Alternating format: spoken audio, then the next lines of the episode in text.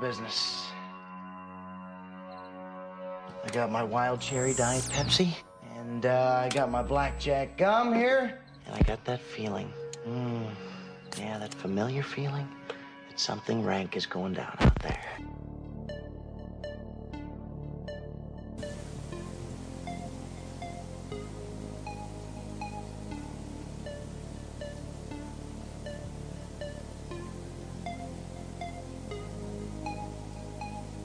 I'm funny how? I mean, funny like I'm a clown. I amuse you. I make you laugh. I'm here to fucking amuse you. How the fuck am I funny? What the fuck is so funny about me? Tell me. Tell me what's funny.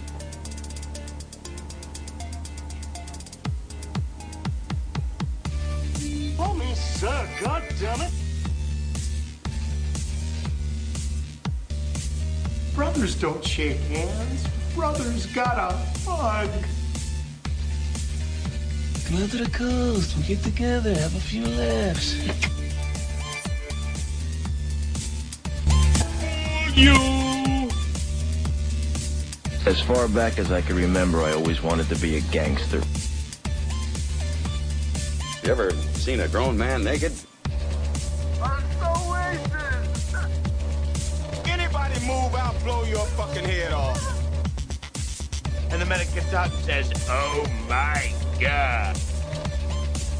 I'm your huckleberry. My advice to you is to start drinking heavily. Put that coffee down. Pauline, this calls for the old Billy Barul. That's a huge bitch. The royal penis is clean, Your Highness. Hey, where are the white women at? Yippee-ki-yay, motherfucker.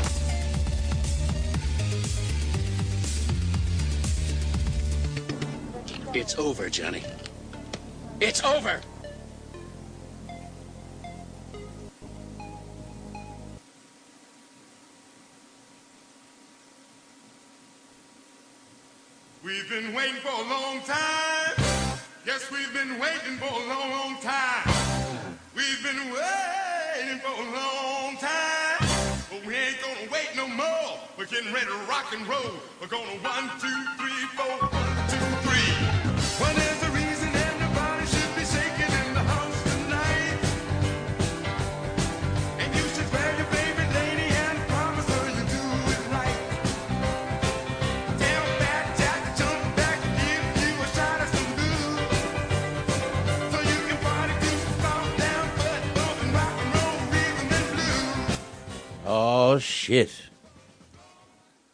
Boys are back in town.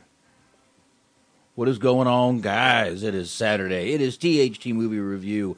I am Boxman. Right there, I've got Anthony. What's up, man? Not much. And joining us because he just loves us, Bobby Anthem. What is going on? I can't get enough of you guys. Oh, thank you. That's so sweet. Oh, man. So, guys, Enough with the enough with the circle jerk. Let's get delirious. Oh, come on, man. A couple bro jobs, you know? what? That- Well, it's not. It's not gay if we talk about sports while you're doing. yeah, how about how about those how about those Mets guys, huh? All right. oh shit. Anyway, uh yeah, obviously uh tonight's going to be an interesting one, guys. Um going a little out of the norm. Uh, like I said Wednesday, this could be one of the most epic shows ever or it's going to be the biggest failure we've ever had. So I have high hopes. I do too, man. I do too. I don't think it's going to be. Uh, I certainly don't think it's going to be bad. Um, I actually think it's going to be pretty good.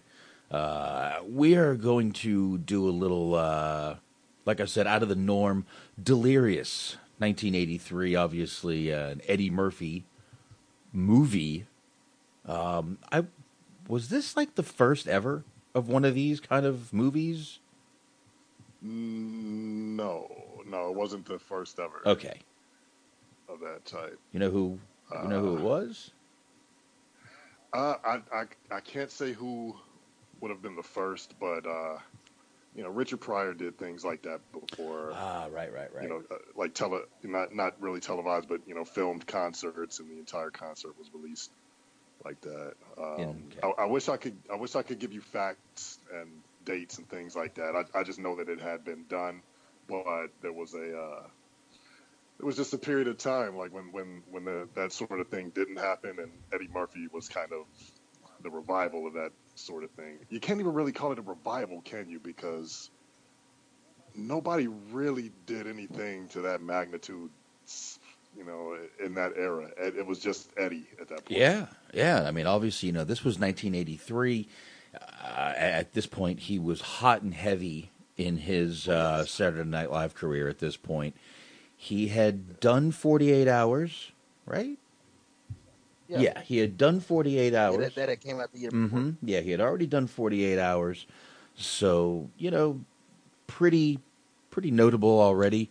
Um, but he he wasn't one of those guys that spent years and years and years really trying to push forward. Oh. He broke out pretty fast. He was he's a he was a prodigy. Let, us let, us make no mistake about it. He was 22 at the time he did this special. 21, 22. Mm-hmm. He was around 18, 19 when he hit SNL. Right. Yes, yes. A lot of people don't realize that he was he was essentially a child on Saturday Night. Right. And he had already put out two comedy albums before this in his teens. So, man, this guy just, I mean, obviously, I mean, if you've ever heard Eddie Murphy, the first album he put out was called Eddie Murphy. Plain and simple. Um, I remember listening to it with my dad when I was little. I probably shouldn't have been listening to it, but fuck it. I was. I was anyway, Goddamn it. But, uh, different age, different time. different time, exactly. Everything is a different time now. Everything's a different time.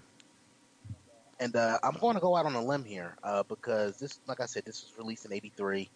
HBO as a station, as a network, came out around uh, 1972. Mhm. So they were still relatively young in terms of like being around. Would you guys? Is it a safe assumption to say that this is their first big special that kind of like really kind of put them on the map? Because in terms of like those specials getting like worldwide exposure, this was the first one. Other people did like the whole, you know, having their specials filmed before, Mhm. but to the best of my, this was the first one that was actually filmed for a national audience to actually sit and be able to watch in their home on television. Yeah, You, you- might be onto something. Yeah, exactly. you know, uh, yeah. yeah, you definitely might be onto something there. But I mean, I, you know, I mean, Eddie Murphy. I mean, obviously, he's said before how much of an influence uh, Richard Pryor was. Some of his other influence were Redd Foxx, Bill Cosby, and Robin Williams. Fuck yeah, good taste right there. always a little shocked to uh, to hear him say that. Um, some comedians who have mentioned, you know, and cited Eddie Murphy as them that you know being their influence is Russell Brand, Dave Chappelle, Chris Rock. I really hear it in you know Chris Rock, and I really hear it in Chappelle, but not so much in Russell Brand. He's kind of a goofball.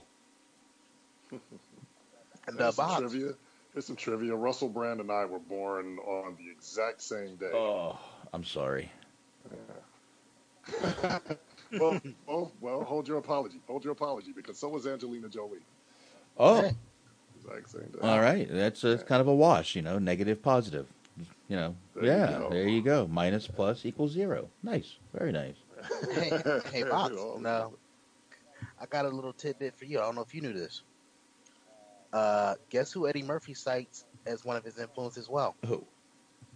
Nobody would ever think of this. Bruce Lee. Well, Oh yeah. I have to explain something. If you're an Elvis man, you're a Bruce Lee man. It's it's fucking hand in hand, dude. And Eddie Murphy's obviously an Elvis guy. I mean, we you know we Elvis guy or Beatles guy. He's definitely an Elvis man. and it's weird because like uh, he basically tells the story that um when he did 48 hours right i don't know if you remember that scene when he was coming down the alley Mhm.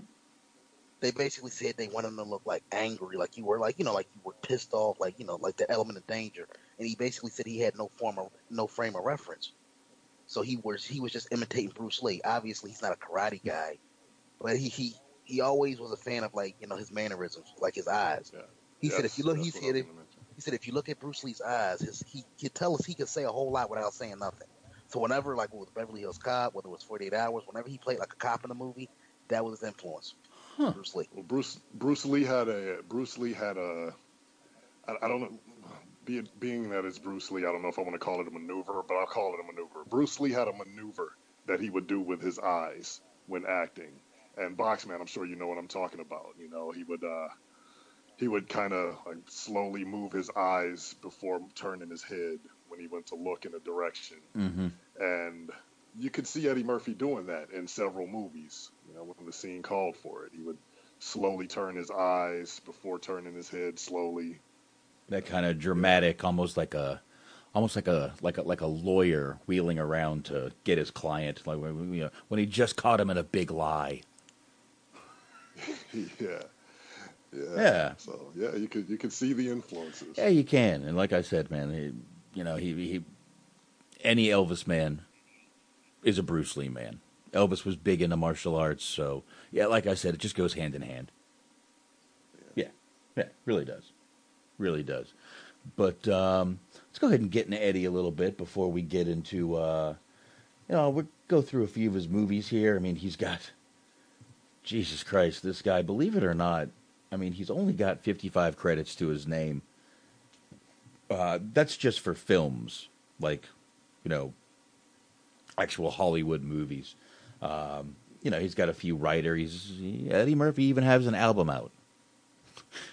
I, I, Oh yeah. I, Oh yeah, party all the time. uh, yeah, I, I probably should have been playing uh, "Party All the Time." You know, right, right, right before the show. I didn't even think about it. We'll close out with it. oh, God, no, no, we. I don't. Uh, I don't know. I don't know about that. Uh, I don't think I have that. Uh, let's see. We've got Trading Places, which we've done. Obviously, he spent four years on Saturday Saturday Night Live. Uh, a movie I haven't seen of his, Best Defense. Yeah, he was kind of like that. Was like a little bit of false advertising. He was like in and out. Well, I can't see him playing a high-ranking lieutenant anyway. So, uh, then we go to uh, Beverly Hills Cop. Then we go to the uh, one we have to get to, The Golden Child. Oh yeah. Oh yeah. Yeah. Oh yeah. And then Beverly Hills Cop Two, Coming to America, Harlem Nights, another one we've done. An- another Forty Eight Hours, which came out in 1990. Uh, Boomerang, another one we have to get to. Distinguished Gentleman. Absolutely. Yeah, Distinguished Gentleman. Be- Beverly Hills Cop Three. Vampire in Brooklyn, and then he started getting a little bit of that uh, Disney money with the Nutty Professor. Um, then he did a movie called Metro, which I think is an underrated movie. That was him and Michael Rappaport. And it- It was alright. I liked it. I thought it was a good movie. Uh, Holy Man Life. Um, Life. Cla- oh yeah. Life. That that will be reviewed on the show. Oh, definitely. Yeah, yeah, yeah. Definitely. That is an amazing, amazing fucking movie. Uh, him and Martin Lawrence. Bernie. Martin Lawrence, another And another Bernie person Mac. who Bernie was who was uh, yeah. Martin Lawrence is another person who uh, was influenced and inspired by Eddie Murphy. Oh, of course. Yeah. Yeah, and you can tell, man, when they're when when they're doing that. Uh, they have such chem- chemistry in those scenes that they're in together. I mean, they're basically in the whole movie together. So, great stuff, though. Bowfinger.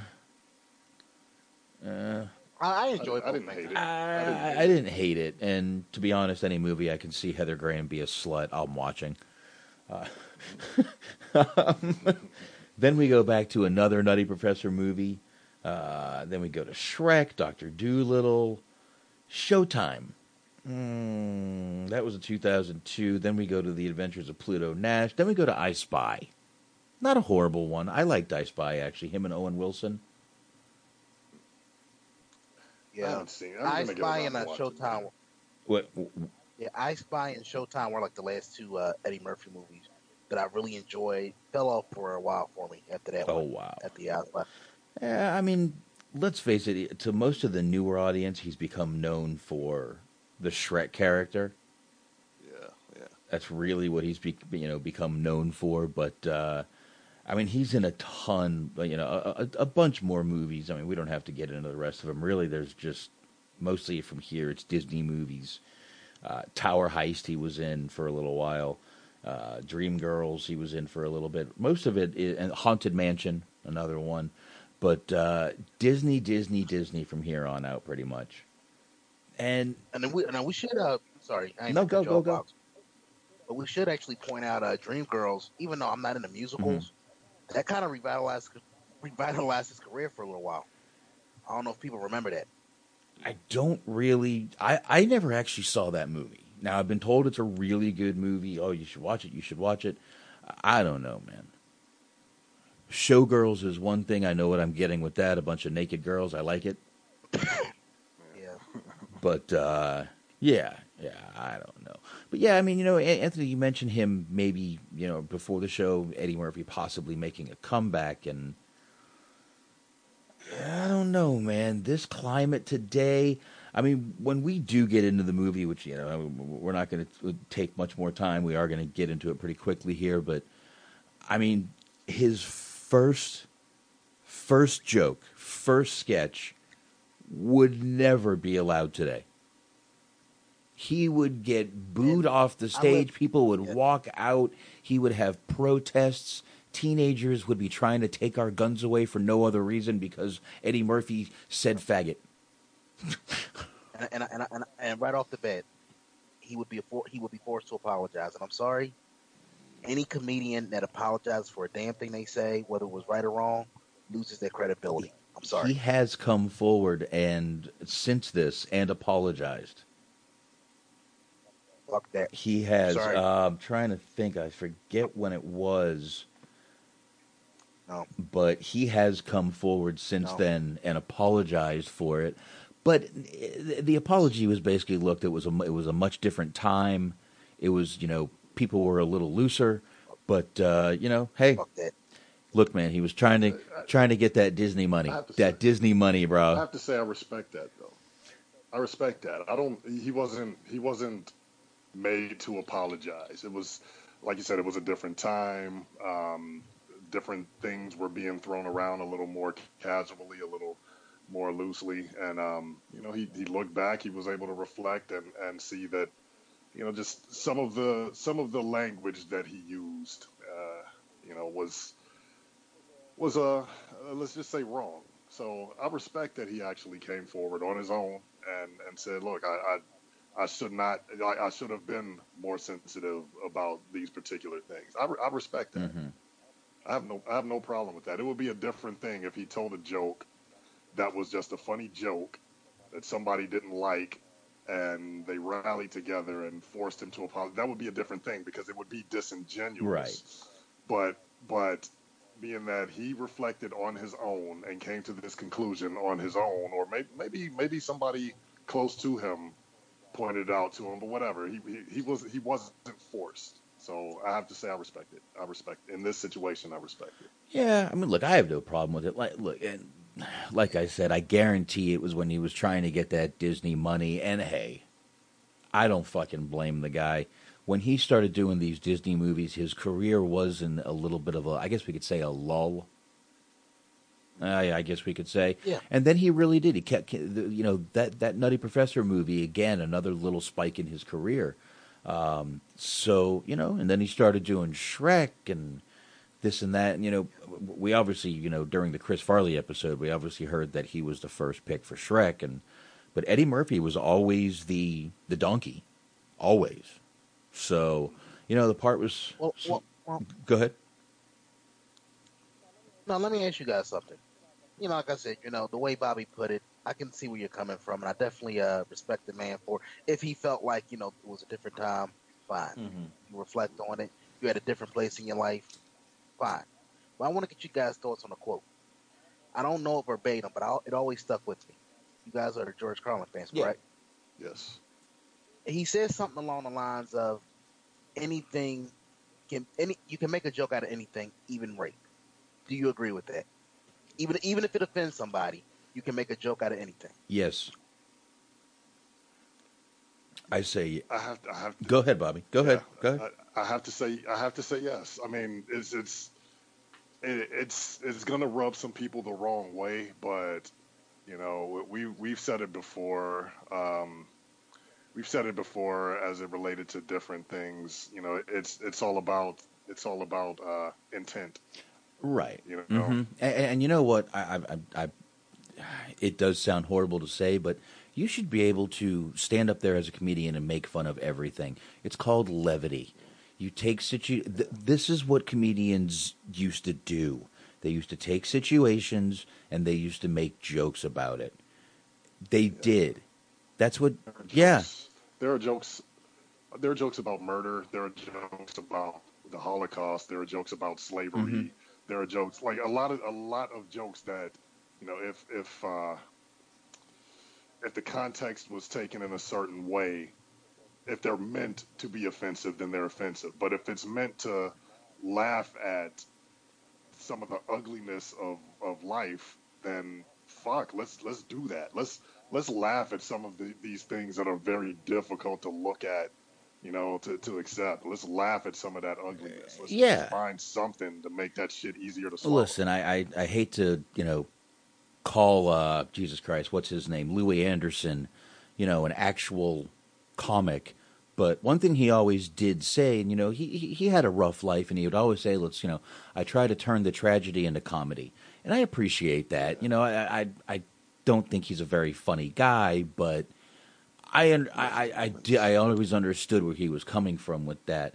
But I mean, look, there there's a difference between Michael Richards, you know, yelling the N word at a heckler, you know, eh, like I said, you know, yelling that at a heckler, and a comic making a joke and using that word. And there should be a line. Unfortunately, we're so PC right now.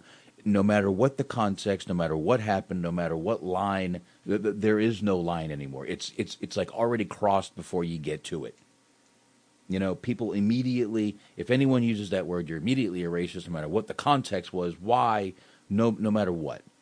But there should be a difference. Like I said, I mean, you know, Michael Rick, Michael Richards screaming at a heckler and you know, literally, blatantly, angrily calling him the N word. Right. But if someone makes, you know, yeah. it should be able to be made made fun of. Everything should be. Louis C.K. Louis C.K. has a whole bit on that word, and Mhm. you guys, I don't have to reha- I don't have to rehash how I feel about that word. We already know. I'll say it for the people who don't, who uh, haven't heard me on the show before. I personally don't like the word at all, i- in, un, you know, under any circumstances. But the Louis C.K. bit on it was funny, and I and I got that it, I got that it was a joke. You know, like he was joking. It was an, uh, an entire bit. Um, and that's that's a completely far cry from what Michael Richards was doing, you know. Right. So I mean, like I said, there. I mean, there was anger in Michael Richards' voice when he said it. Anger. Yeah, because he was trying. He was trying to hurt the guy. was trying to He was, guy, and obviously, you know, you give the. I mean, but that's like, I mean, that's that's, I mean, that's worse than calling a woman a cunt. You know, that's that's that's going to the bottom of the fucking barrel right away. You know, that's the granddaddy. of yeah, I mean, you don't go right there. That's that's literally like the part in a Christmas story where Schwartz skips the the the double dare and goes right for the triple dog dare. You know, he just went right for it, right right for the throat. And honestly, you know what it shows? It's like a lack of talent. To be blunt, I mean, to be blunt, if you're a professional comedian, if you get paid to make people laugh, and you have to go for the cheap shot right off the bat, that shows a lack of talent, in my opinion. It does. Because I'm sure, I'm, I'm sure it was a lot of shit he could have said about that guy. Besides that, Oh, I'm sure. I'm sure. Guarantee it. You know, but um, you know, it, it, it's funny that I'm looking in the chat room and people are bringing up Andrew Dice Clay. The funny thing is, Andrew Dice Clay still has a career. He even still has a TV show um, uh, on, I believe, Showtime, maybe HBO, one of those. But it's funny you you mentioned, you know, Eddie Murphy sort of. I guess you could say what sort of the spin-off to Eddie Murphy was Sam Kinison and Andrew Dice Clay, the little feud they had. And you know, in in 1989, uh, Eddie Murphy actually here's a quote from Eddie Murphy: "I got all this flack for my material being so filthy. The truth is, it's nowhere near as filthy as some of the stuff they're doing now. I'm feeling like a fucking old guy watching Sam Kinison or Andrew Dice Clay." So you know, even he knew that their material was, yeah. And I swear to, we're going to have to do something with Andrew if, if this goes well. we're going to have to do a, the uh, Andrew Dice Clay because I actually I, I I'm a huge Clay fan. I'm a huge Kinison fan. Obviously, I've mentioned that on the show before. Um, so And uh, I'm sorry, uh, I guess real quick, like to Eddie's point there, he said it in Raw. I can't remember the exact way he put it, but he said something along the lines of, you know, people accuse him of, you know, his shows being dirty, filthy. He says fuck, shit, curse too much, basically. Mhm. But he said in between the in between the curses, it's jokes. If it, if, if because think about it, if it's all fuck shit, suck my dick, kiss my ass, and not everybody, anybody could do that. We could we do that every week. That that that doesn't take a lot of talent. Right. You still have to know how to structure a show and structure a joke, knowing the punchline, time your stuff right. So that's the difference. Yeah, absolutely, man. Yeah, definitely. Um, and, and by the way, I looked and looked and looked, and I couldn't find an actual box office on this movie. Obviously, from 1983, I don't think they were keeping track of shit like that back then. Um, I couldn't really find an actual box office on this movie, but the reviews were actually good for as filthy as it was. Again, different times, different people. You know what I mean? But um, But I mean, when you look back on it, though, was it really that bad? When, in comparison to what came after? Uh, no, when, when you compare it to what came after, I don't feel it was that bad. I didn't feel it was that bad back then at all. It was funny. It was comedy. He was making jokes. Yeah. It was edgy though. It was. Yeah. Be honest, it was edgy. Eh, yeah, it was. And uh, you know, B Megs in the chat asking, yes, this was a theater release. Um, pretty much both of Eddie Murphy's stand-up shows back then, this and Raw, were theater releases. Hmm. You know, I'm, I'm, I I really can't think of after this. After Eddie did these, I don't remember many people doing these besides like Martin Lawrence did it. Did it? Who else did one of these after this? Did I mean uh, Dice never did? Di- I mean Dice was selling out arenas like you know Madison Square fucking Garden, but never something like this. I'm gonna have to look it up because it's, it's hard to say because after that, like that, that spawned so many. Eddie spawned so many of the, uh, so many of the comedy shows that that came out on TV that were uh, Right. basically patterned after after this. And like I said, Eddie didn't invent this format. It's just uh, he kind of brought it back and and just made it skyrocket. But yeah, after that, you saw a lot of specials that were televised, but I don't think you saw a lot of theatrical. Yeah, and I mean, listen when you when you think about it, I mean, when you go back to comedians of the '80s, the three that you probably are on everyone's top three list should be Eddie Murphy, Sam Kinison, and, and Andrew Dice Clay. I mean, they were so big at this time. So, you know, Eddie Murphy was uh, sort of left it to those two because he started doing so many movies and he had a bunch, you know, bunch more going on. But you know, that little feud between Andrew Dice Clay and Sam Kinison was just absolutely amazing. I absolutely loved it. Loved it. I mean, you know, Sam Kinison did this show called Leader of the Banned. That was amazing. Like I said, Dice did, you know, uh, Dice Rules. Um, he even did. Uh, Andrew Dice Clay had the balls to do one called "The Day the Laughter Died." It was him at the com- It was him at the comedy store, trying out material, and the cra- all of it bombed. Bombed. The crowd was dead. He fucking released it, and if you really listen to it, it's brilliant. It is brilliant. If the more you listen to it, the more you start laughing at the jokes. but I mean, you know, it, Dice sort of came out kind of flashy, kind of like Eddie Murphy, if you think about it, you know, but a little more bedazzled. And Dice was trying to be a little more Elvis like. And Andrew Dice Clay was just sort of, or uh, Sam Kinison was kind of, uh, I hate to say he was an early grunge guy, but he was like grunge before grunge. Well, you're a good person to ask about this box. You were Dice Dice Man fan, right? I love Dice, yeah. All right, so I, his uh career trajectory was similar. He was going for the same type of trajectory that Eddie Murphy did. Mhm. You know, stand up comedian. He did the uh, Adventures of Ford Fairlane, which I actually do think is underrated. Uh-huh. You I- know, yeah, silly. love- yeah. But I, where do you think where Eddie succeeded? Why do you think his career didn't go past a certain point? Do you think he was like, I don't want to say a flash in the pan because that's unfair to him, but why do you think his career didn't go further than he did? Movies and stand up as well. He really wasn't a great actor, and he was sort of typecast with his look. With his look, he, he could only play a certain amount of characters. I mean, I. You mean Dice? Uh, uh, go go go go ahead, Bobby. There was there was well uh, with Dice, he had so much.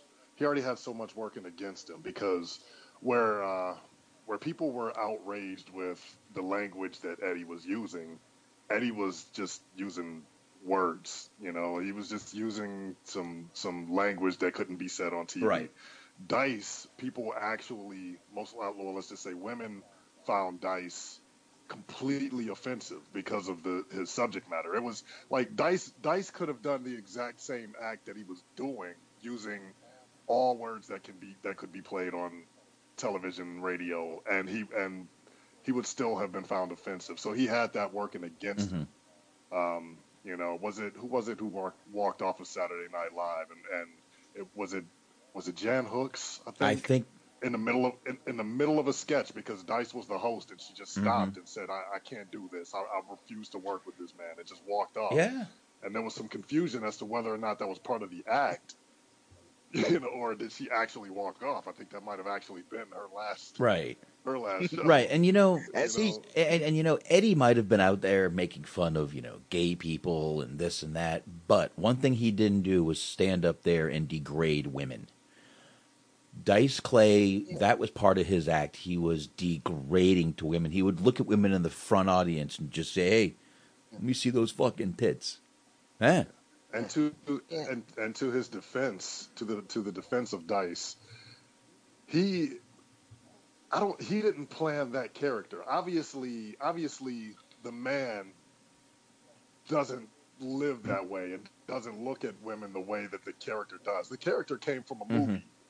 you know, that that was he didn't he doesn't walk around in his everyday life like that. The character came from a movie and he took that character and ran with it, much like much like Pee Wee Herman or uh, Larry the Cable Guy. Mhm.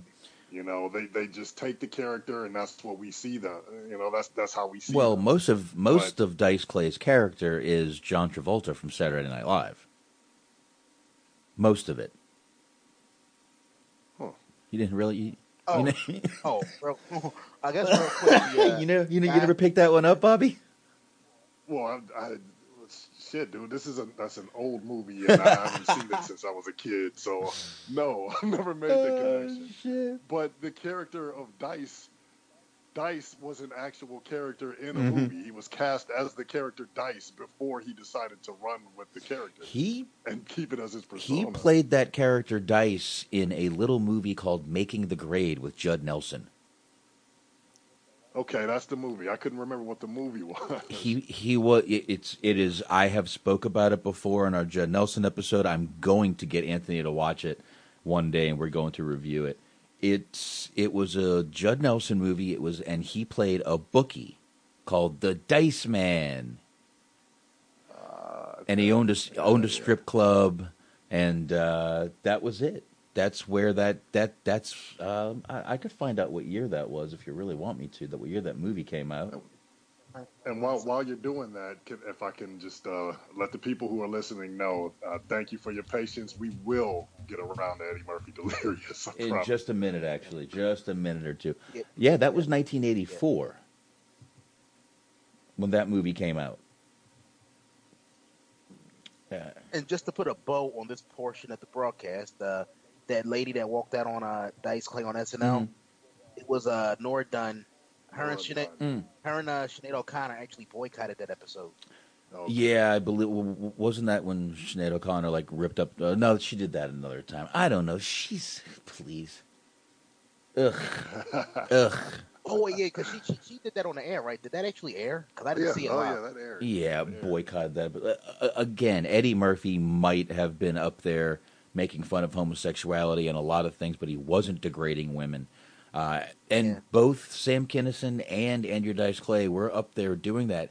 More Andrew Dice Clay than Kinison, but that was him. I mean, listen, every single one of those uh, those nursery rhymes of his, I can recite every single one of them. Unfortunately, I know every dirty nursery rhyme of his. and let's be honest, like Eddie said some, you know, derogatory things, but if this if this makes any type of sense, he was charming with it. Mhm. You know what I mean? He could get away with it. He did it like with a twinkle in his eye, to where you knew he, he- did, he didn't mean any harm by it. and he didn't do it that often. And and whenever Eddie would say, like, Eddie had a lot of self-deprecating uh, things as well. You Mhm. know, Dice uh, Dice was a completely different animal. Every pretty much the majority of his act was just degrading women. That Mhm. that was that was it. That was the basis of enti- his entire act. Yeah, yeah, the larger than life asshole. Uh, th- th- that's what he was, and that that was the character. And I think that might have been one of the reasons he kind of he typecast himself before he even had a chance. Um, Kinison, Kinison was getting sober, might have had a chance at doing some movies, but I mean, you know, April tenth, nineteen ninety four, we lost him, so pretty fucking early. But um, all right, guys. I guess we should get into this movie. We've been on about uh, 50 minutes now. Yeah, probably 40, 40 minutes. Let's let's go ahead and get to a little bit of delirious. What do you say, guys? Yeah, it's Let's time for it. the main event. All right, let's do it. Um, yeah, I, I kind of cut out the intro. Basically, uh, we're going to start right where Eddie Murphy starts. He's already on stage. Uh, we're going to start with the rules of being at an uh, Eddie Murphy show. And uh, if by any chance you guys can't hear or something's weird, just uh, hit, you know, type in Skype or whatever. Uh, here we go. I'm going to start right now. Here we go. Get some rules. I got some rules when I throw down. When I do my stand up, I got rules and shit. Straight up. Faggots aren't allowed to look at my ass while I'm on stage. That's, that's why I keep moving while I'm up here. So if you don't know where the faggot section is, you got to keep moving. So if they do see it, it's quick and you switch it. They don't get no long stare at your shit. Start having imagination flowing on my, about my. I know when you're looking at too, because my ass get hot. I'm afraid of gay people. Petrified. I have nightmares about gay people. I have this nightmare that I go to Hollywood and find out that Mr. T is a faggot. Really, and he'd be walking up to people going, "Hey boy, hey boy, you look mighty cute in them jeans."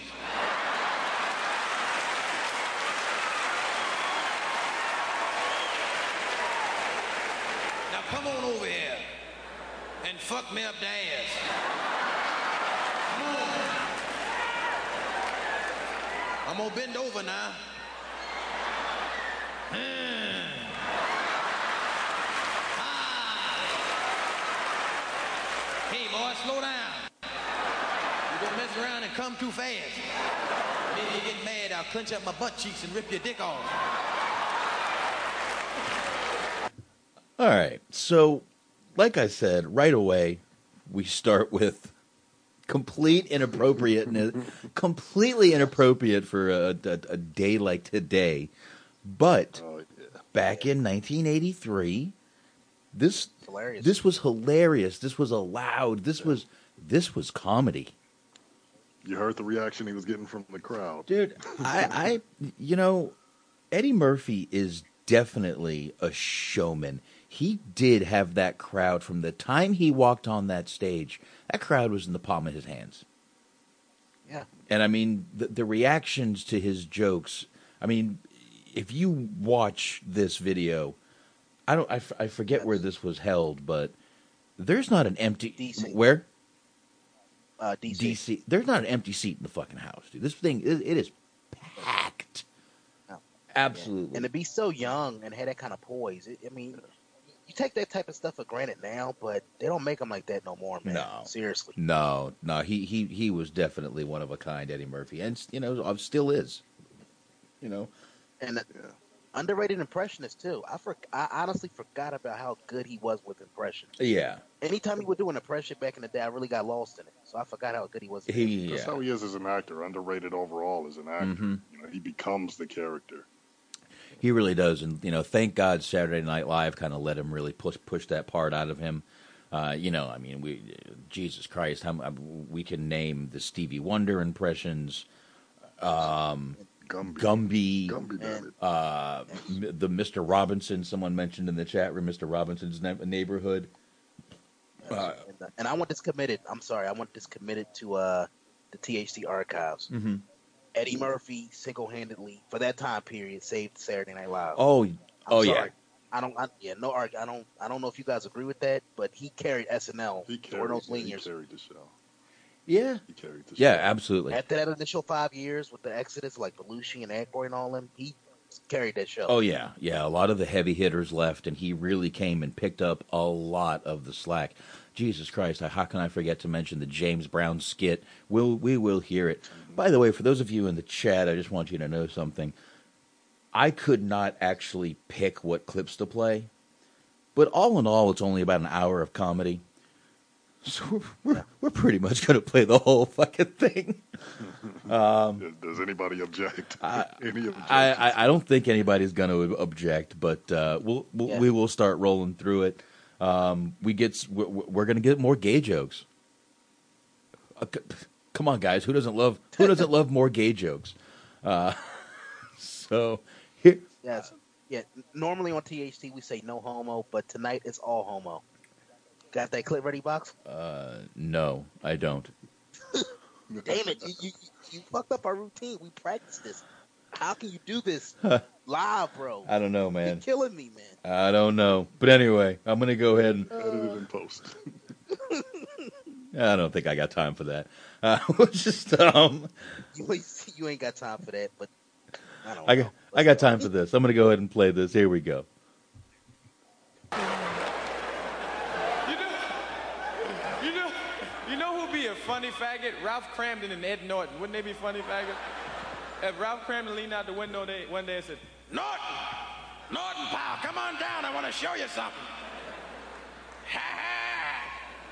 Hey there, Ralphie boy, what do you say there, pal of mine? You know, Norton, I've been watching you. And I know you've been watching me, Norton. You watch me. I know. So, uh, Ralph, where are you getting that? Norton, my friend, how would you like to fuck me up the ass? I know you want to fuck me, Norton. And you know that I know that you know that I know that you want to fuck me. now I'm going to bend over. And when I do, start fucking.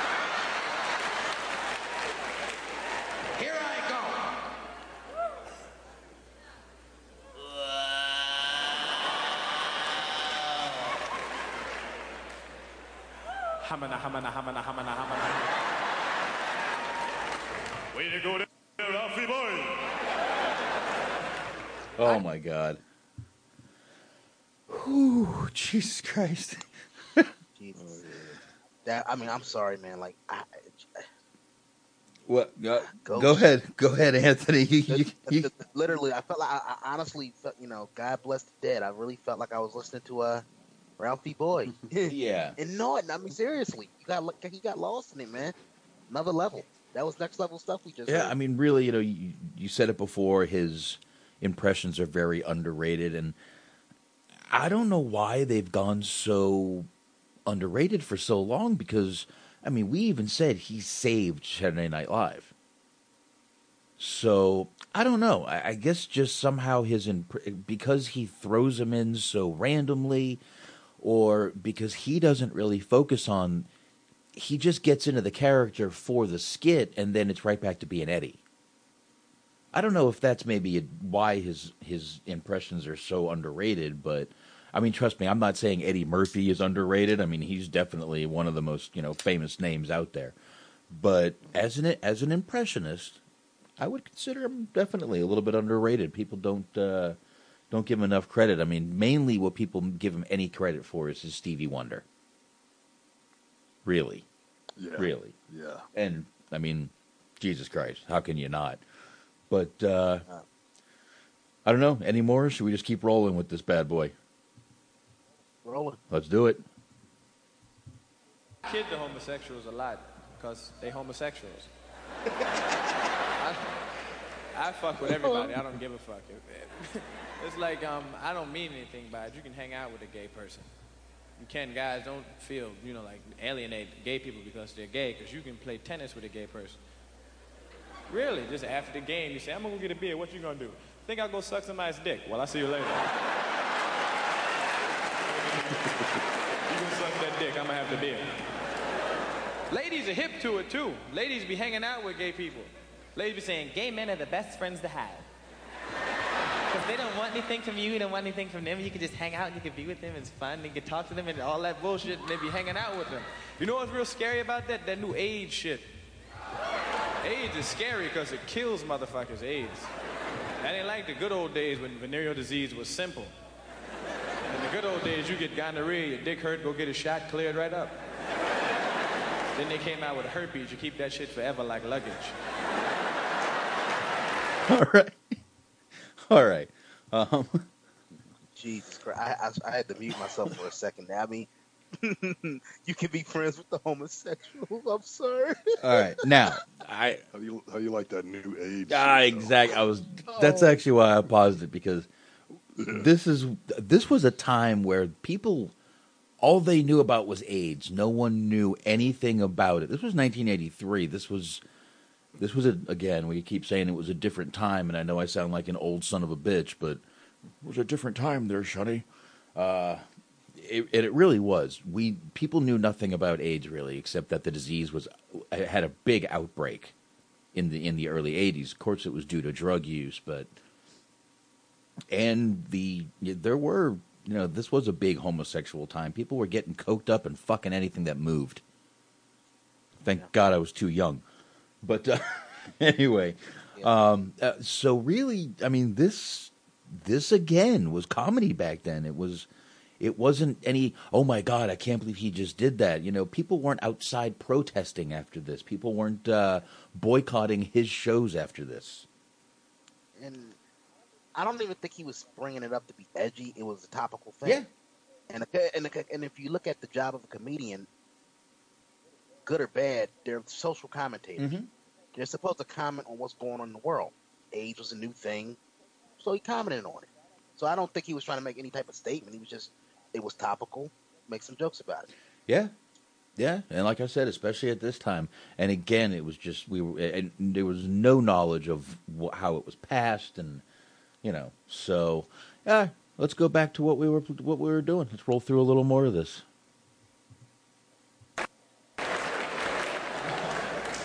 Now they got AIDS, that just kills motherfuckers. I say, what's next? I guess you just put your dick in and explode.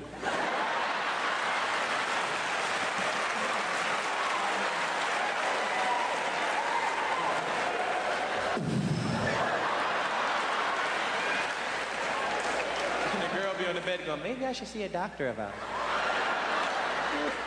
Kills people. It petrifies me because girls be hanging out with them. And one night they can be in the club having fun with their gay friend and give them a little kiss and go home with their AIDS on their lips. Go home with their husband, and like five years later, Mr. Johnson, you have AIDS. He goes, AIDS? But I'm not a homosexual. Sure, you're not a homosexual. and I wish everyone could see the look on his on his face right here. It is absolutely priceless. but uh, again, this was a time where jokes about AIDS were fine. Pretty much jokes about anything were fine. Yeah, it was just that time. Sorry, guys, I had a cough there. But uh, yeah. Yeah. go ahead, Anthony. No, I was saying, uh, and, and look, I mean, obviously everybody has a right to, to their feelings and how they feel and their preferences and their sensibilities. But it just seems like back then people had a thicker skin. Not saying it was right to insult people's, you know, sexuality or their race or whatever, their religion, whatever, what have you. Mhm. But it, it just seemed like people could take a joke. The people just had like a thicker skin. And then if you talk shit about them, they would just throw it back at you. I don't know. I don't know if that's that's really the case so much, or as much as people were still offended by things back then. It's just that it took a lot more Mm-hmm. for it to be heard back then. Now everybody has a voice because everybody has the internet. Right. Everybody's on social media, so when there's outrage, you can put it out immediately. Mhm. You know, and um, yeah, back then, back then, shit, 1983, most people didn't even have home computers. You know, most people had typewriters still, so you had to pull out a big ass typewriter, load it and type a letter and send it to somebody and just hope that at least one person would read it before throwing it in the, in the trash. Because believe me, people were upset about things back then. It's just that it took a lot more to rally. So, so being that it took so much work, um, people picked their battles and let a lot of the shit just roll off. Yeah, very, very, very good point, Bobby. Very good point. I got nothing to add to it. That was that was that was well said, sir. Yeah, because I mean, right, you know, but like you said, people can literally now just type it out and it goes viral. Once it goes viral, someone's career is over. Yeah, and it's easy to find. It's easy to find hundreds or thousands of people who feel the exact same way that you feel. So then you have a virtual rally with everybody in the safety of their in the comfort of their own home. Yeah, yeah, exactly. And you know they'll they'll sit there and type back and forth all day. So, you know, and then it goes more viral. So, all right, uh, everything sounding okay to you guys? No uh, no problems yet. Oh yeah. All right. Well, then Hey, okay. let's go ahead and roll back to it then. all them diseases scare me because I'm like these these the fuck years for me. Like I this I'm 20 I'm in my sexual prime. This I fuck now. these are the years to fuck. This is where you do your best fucking, where you just start to learn your body and you're getting all your shoulders in on the fuck. You know? Like 18 year olds, let me hear y'all in the audience. Y'all don't know how to fuck yet, see? You don't. You get 22, you start moving all this shit, making faces. You ever make them fuck faces? A cool motherfucker say.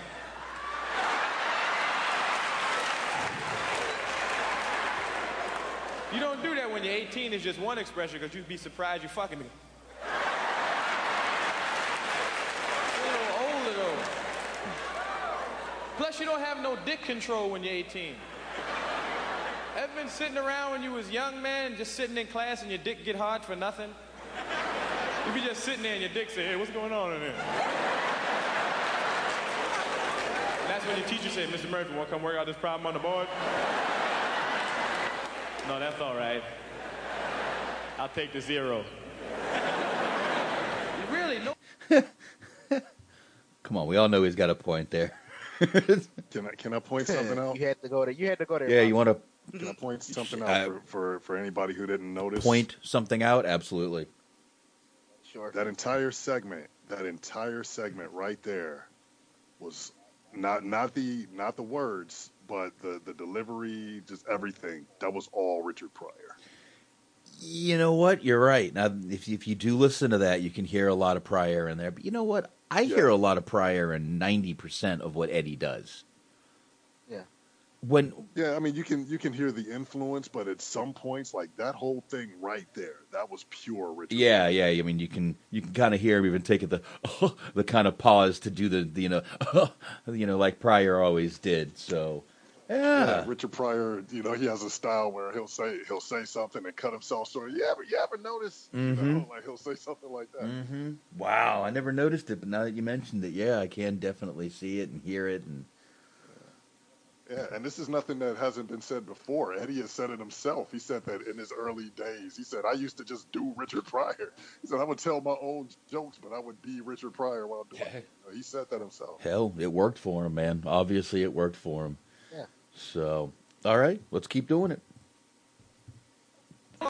Oh, it's even hard to find the pussy when you're 18. Ever had that, guys? When you be searching for the pussy down there, and your dick be sliding down and shit, and, and the girl be going, "That's not it." dude."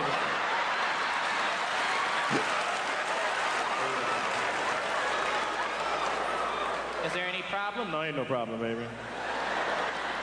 You got a shoehorn or some shit like that? Holy shit, man! All right, that's that's pretty much the end of that little segment of right there for him. God damn, dude. Yes. Absolute brilliant comic, man. Fucking brilliant. And you know what? I, I, I, I don't. Again, observational humor is the best, especially, you know, delivered in the way he delivered it. Just brilliant, absolutely brilliant. And honestly, you know what he's saying is funny, but please, if you haven't watched this, or if you haven't seen it in a long time, go out of your way because we are not doing it justice. Just in terms of his facial reactions. Oh yeah, yeah. And, and, Go- go- and just to No, Yeah, just just a little more on the Richard Pryor uh, comparison. Anybody who hasn't seen or heard Richard Pryor Wanted, check out Richard Pryor Mm-hmm. Wanted, and then uh, and then check out Delirious again, and and you'll see what I mean. Right. Yeah, you'll you'll you'll probably see a lot, a lot alike right there. You could uh, pr- pretty much probably watch them side by side to be like, wow, look at that. so, all right. I guess we just roll on to the next one. What do you say? Yep. It's There we go.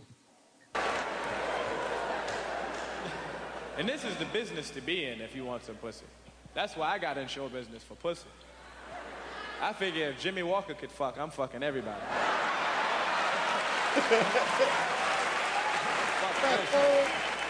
And it's like that too. When you do TV shows, women be throwing pussy at me on the street like frisbees. And appreciate that. Oh Take all the pussy. They be here goes pussy. Here goes pussy for you. Some pussy for you. Pussy. I be saying thank you. I appreciate it. I like all the pussy. Thank you. Too much pussy. Pussy be falling out my pockets and shit. Walking down the street, I say, "Oh, excuse, watch your step. That's mine."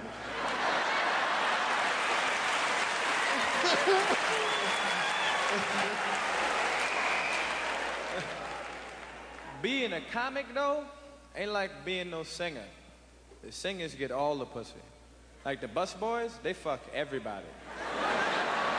Busboys will fuck anything that move.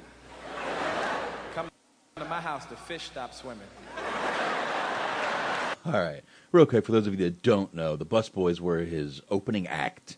Um, those who really need to know who they are, if you watch 48 Hours, they are the band inside the big bar that he is at. Torchy's, I believe, is it? No, Torchy's is the one that they. Uh, Vroman's. Vroman's is the name of the bar that he's at when he's in 48 Hours, right? Vroman's. Yeah, Torchy's is the bar that they go into, and uh, he says there's a new sheriff in town. His name is Reggie Hammond. Yeah. yeah. Vroman's, that's where he went. But yeah. Yeah, absolutely. And you know what? That's about as degrading to women as he usually got up on stage. That was it. That was pretty much the worst of it. And that really wasn't degrading, honestly. No. In my, well, in my opinion, No, it- I'm not a woman, so I can't say. Yeah, that, uh, but that wasn't that bad. It was probably the truth back in 1983. We probably were throwing. I mean, probably the truth now. Half these fucking actors and singers are just getting the shit thrown at them. You just now you just have to, you know, make the girls text you and write shit down and sign shit. Think about it. Contract. He was young with money. Trust me, it was getting thrown at him a mile a oh, minute. Yeah, absolutely. Absolutely, yeah. I I wouldn't. yeah. So I mean, he was joking with it, but obviously he that was a straight shoot. I wouldn't doubt it. Uh, all right, let's keep rolling. They don't play. The singers get pussy. Because you don't have to even be, you don't even have to look good and you can sing and get pussy. Just be interesting. Because this sex symbols getting pussy that's ugly motherfuckers. Because all you have to do is sing. It's something about singing. That's the business. You sing, women go crazy. Because Mick Jagger is an ugly motherfucker.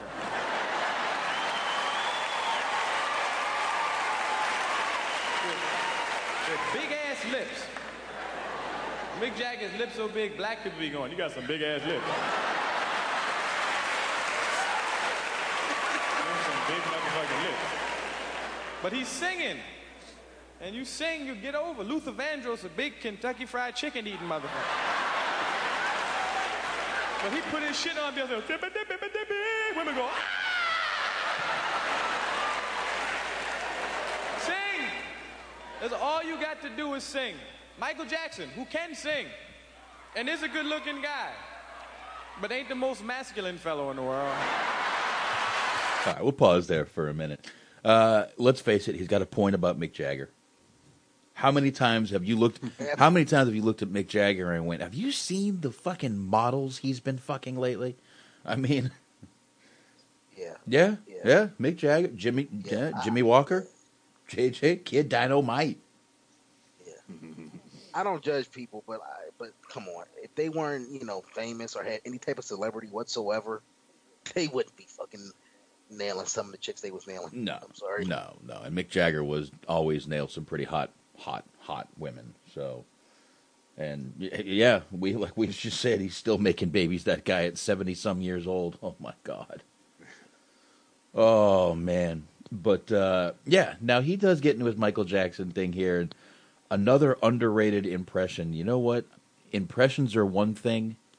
Singing impressions are another thing. You know, Yeah, there's that's impressive. yeah, there's one talent. I mean, you know, you I, I understand the talent of doing voices, but to sing voices the way he does is a whole nother talent. And you know, he was, uh, eh, eh, eh, you know, I, to say he was like the most well-rounded comic might might not be a far-fetched you know thing to say. So, all right, let's get into the Michael Jackson shit. Y'all ready? Yes. Sir. See,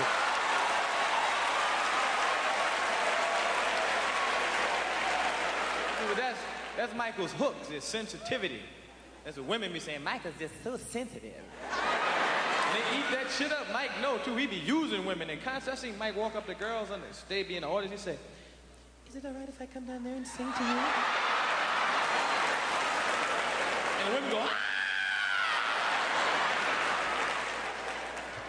Then if you if you don't scream, Mike will get real sensitive and cry on your ass. if You hear that record? She's out of my life. Michael go.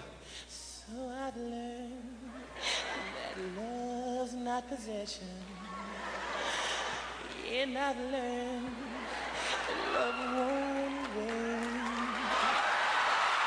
I've learned that love needs expression,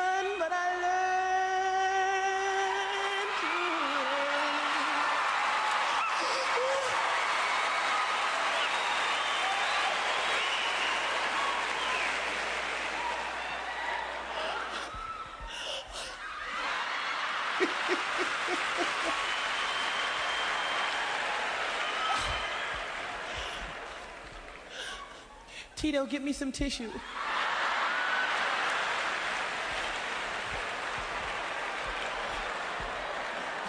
Jermaine, stop teasing. you just sing. Oh fuck, man! All right, we have to stop there for a sec so I can breathe. oh my god, he is absolutely great, dude. Oh fuck. I mean, once again, great, great impression. Just everything about it, and you know what? Fucking audience, dude, right in the palm of his hands. At, at, at this point, he he could he could just go out there and talk baby talk, and they would love it. They would love it. And at this point, it had, this had to be the first time somebody started making fun of Michael Jackson, making jokes And at his know- expense. And you know they became friends after that.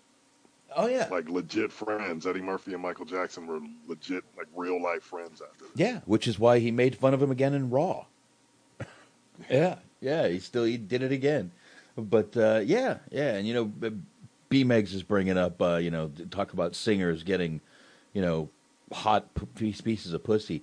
Ric, uh, uh, I, can't, I can never pronounce his name. Ocasek, who's who was the guy from the Doors. Uh, I'm sorry, the Cars. Jesus Christ, the Cars, the the '80s band. He was married to a model, Paulina.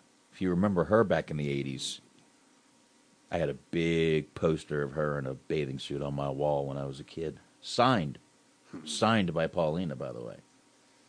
Yeah, Where'd you get at that? a car show in uh, in North Carolina when I was a kid. Yeah, yeah, yeah. I remember that bad boy. I do, I do. But I bet you. Uh-huh. So, box, so box. Be honest, their poster's in pretty rough shape. Thirty some odd years later. I don't even know where the hell it is. To be honest with you, dude. I should have kept it. Like I said, it was signed, but I didn't. So I don't know. I got a picture of it somewhere because I have a picture of that whole room the way I had it. So at least I got a picture of it somewhere. But uh, yeah, dude, he's he's he's telling truths here. But uh, he keeps rolling with more singers. Uh, of course, he's going to get to Elvis in a little while, and you know I'm not too crazy about anyone making fun of Elvis. But uh, I'll be all right. Oh, it's all in fun, bro. I know. Take a deep breath. Musa. all right, well, here we go. Masculine voices, man, like a Teddy Pendergrass. Teddy just come out, take the lyrics, and go, "You got, you got, you got what I need," and scare the bitches into liking him. That motherfucker's crazy. Throw your panties on the. St- Oh, saying, shit. Our dicks is this big. From ten blocks Hold away. on, guys. I fucked up. That was my fault completely. Now I got to try to figure out where I was. All right. Hold on one sec, guys. Give me two seconds here. What I'm going to do, you guys talk for a second. I'm going to figure out where in the video I was here. So, uh, Bobby, let me ask you. Uh, when this first came out, did you see it live as it was happening, or was it like after the fact? Oh, I saw it after the fact. You got. I, I was young, man. I was uh, eight years old when this came out. So, well, I mean, I was I was young when I saw it. Of course, you know, my, my parents were were uh, big fans, but um, yeah. So I, I was very young. I, I might have been I might have been eight or nine. So I saw it not long after it came out. So I know you. I And- know. oh, go ahead, Bob. No, I was just gonna say the funny thing. The funny thing about that is, I remember going to school after it came out, and all the kids had seen it. All the kids, all the eight, nine, ten year old kids had seen it, and we were all quoting everything that we were hearing on there. You know, So I know you. I know you're the resident hip hop guy, but were you a stand up comedy guy back then, as well? I mean, yeah. I mean, I, I'm, who people who aren't stand-up comedy fans are just weird to me. Like, just I understand everybody has a thing, but I can't. I, I can't really wrap my brain around people who aren't into stand-up comedy. Um, I'm not. Uh, you know, I'm not like a connoisseur or an expert on who everybody is, but you know, I've, I've I've seen a lot, not not a lot live, but you know, big fan. Yeah, I have. I actually have records on vinyl. You know, uh, Richard Pryor, Nice. his good stuff. Bill uh, Bill Cosby. Um, I don't have any Redd Foxx. I wish I did. I actually have uh, LaWanda Page, who was Wow. Wow. That's some old Yeah. shit. All right, I think That's very I think I got it. Might be a little bit of overplay here. Let me see where I'm at real quick though. Here we go. Throw your panties on the stage. Eh, close enough. That's what's happening. I like Elvis Presley. Really, I give credit where credit is due. El- When Elvis was young, he was a bad motherfucker, boy. Elvis was bad. He was vicious and shit. Sing his ass off. He sang so good, they let him do movies he couldn't act. They said, fuck it, let him sing all his dialogue. They did. Everything Elvis said, he said, Elvis, we gotta win this race. We gotta win this race. Elvis, want some lemonade? Lemonade. That cool, refreshing drink. Let him sing till it was over, too. Elvis was 42 years old. Remember right before he croaked? He would come out. His stomach was all fat and shit. And his butt be sticking out and shit. Looking like he had the shit he walk on the stage like this. All right, I, I won't. I, I won't hear. You don't have to hear the visual part here, where he's just walking around the stage with his ass sticking out. But uh, it is a very, I, I, I, like I said, I'm not crazy about the Elvis stuff, but uh, it is fucking hilarious, dude. He is. His Elvis isn't exactly the the greatest, but it's it, it's it's passable. Um, B-Meg's in the chat asking if I've seen if any of us have ever seen any stand up comedy.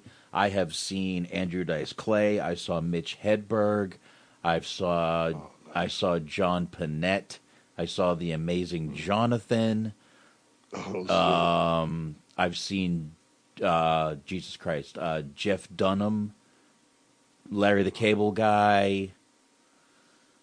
Uh, that's pretty much most of the notable guys I've seen right there. That's pretty much Seen some heavy yeah, hitters. pretty much all the notable guys I've ever seen are right there. What about you guys? Any any any comedy shows? Uh, yeah, I've seen uh, Martin Lawrence and I've seen uh, Chris Tucker. Ah, Oh wow, wow, Okay. that's that's going to be a good gem to hold on to the Chris Tucker one because his career's kind of in the shitter now. Yeah, this is like this is like when it was probably borderline, but he was still pretty hot at the time. All right, Bobby, you seen any com- comedy shows live? No, I haven't. Look, I'm I'm I'm not I'm not one to really go to live shows All right, at all. You know, I mean, uh, yes, I'm the I am the resident hip hop guy, Um, the only I, I've never even been to a concert that I wasn't either performing or backstage.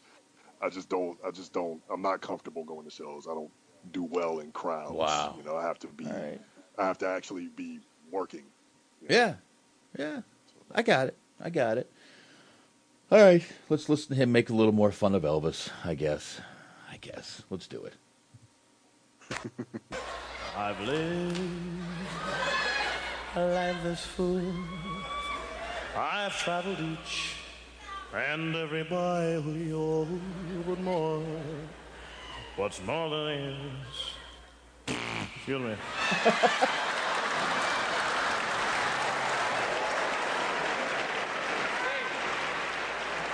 the key to it. You don't even have to be able to talk to sing and get famous.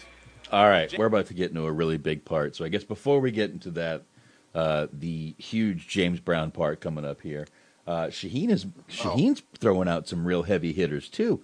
Kevin Hart, Eddie Griffin, Chris Tucker, and Jim Breuer. I would love to see Jim Breuer live.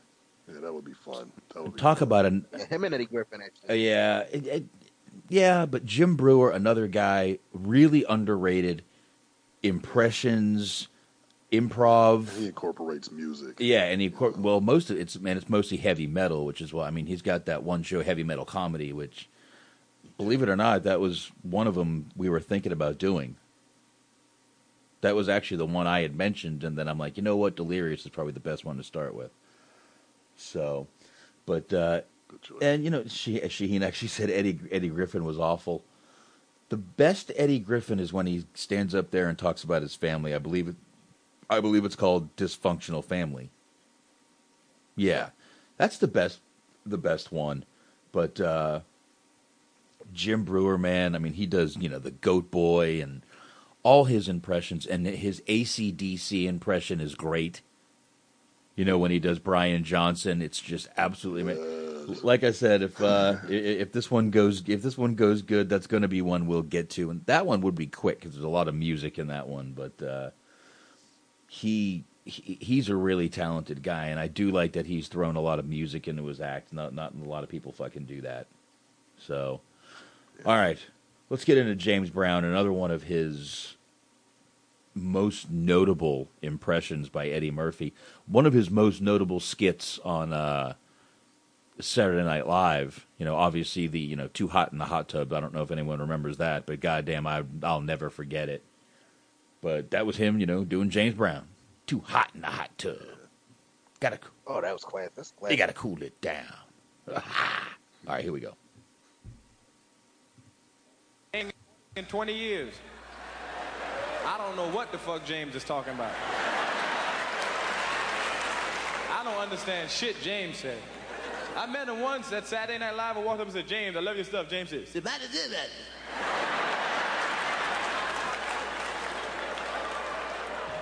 And whatever James is saying is some real heavy shit to James. Because it's real meaningful shit to James, because at the end of every sentence, he ended off with, he meant that shit that he just said, boy. Everything. He said, you get mad, you start putting the needle back saying, what the fuck did I just miss? And the people say,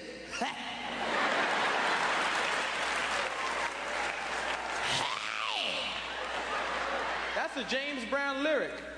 He wrote that shit. He was writing a song, said, I need a word here. Hey. That's good.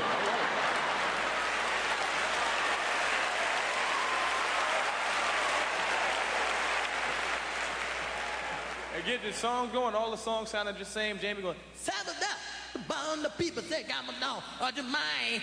Say, did you see you?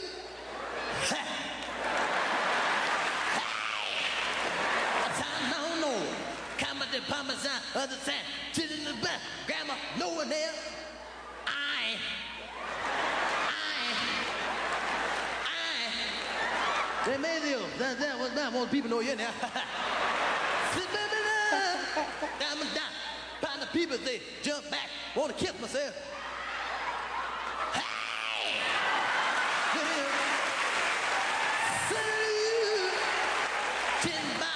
Count down. I'm not ready to do my thing. Yeah. Moving? Yeah. Movie? Yeah.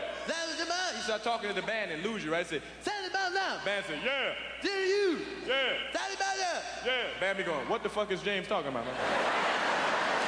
I don't know if we're getting paid. Keep singing. Yeah. Yeah.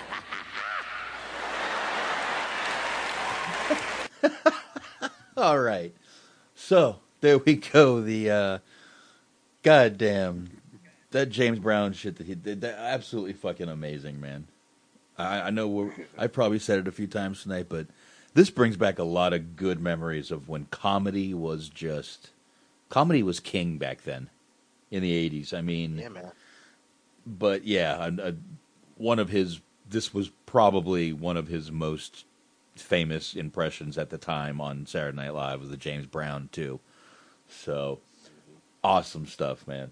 So all right, let's just keep going. I I, I didn't want to. Uh, I was gonna pause it in the middle there, but it's so hard to pause when he's on a roll because I don't want to break up the mono, you know the uh, the f- the, flow, flow of uh, everything. So anyway, while we're flowing, let's keep flowing. Here we go.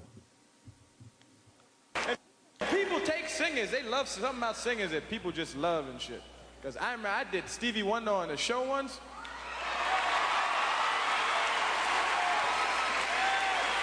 And black people lost their motherfucking minds. I had brothers rolling up on me going, hey, you the motherfucker I be doing Stevie Wonder? That shit ain't funny, motherfucker. Don't you never let me see you do that shit again. I'll fuck you up. Stevie Wonder's a musical genius.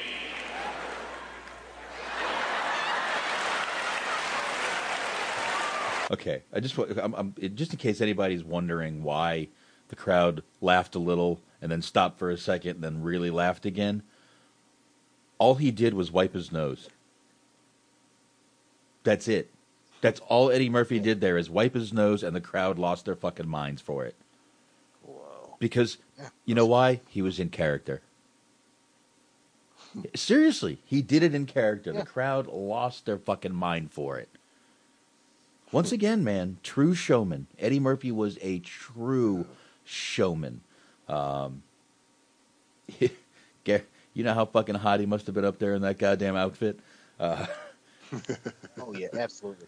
You would have think he would have told Chris Rock, "Don't wear leather on stage." and and and you know what's funny to me? You know what's funny to me? I had just noticed, like you know, obviously he's a Pryor. He's he was influenced by Pryor, but you know we're halfway through the uh the, the uh, special here, and and I noticed this throughout a lot a lot of uh, Eddie's work. He was he wasn't the guy to throw around the uh, n bombs quite often. I mean, he would let them slip out every now and then, but I just I, like just rewatching this special earlier. I noticed like he never really he went out of his way to avoid using that word. I don't know if that was a conscious thing or he just was like that good to where he knew he didn't have to. I don't know, but when he says it, almost every time he says it in a character, not as him. Yeah, yeah, he'll say So that might be a conscious thing. I think. it. I it it it just might be. I mean, the you know, it, Bobby's mentioned a time where even Richard Pryor stopped using the word. I don't know when that was, but that could have been an influence on Eddie. Sunset Strip. Do what?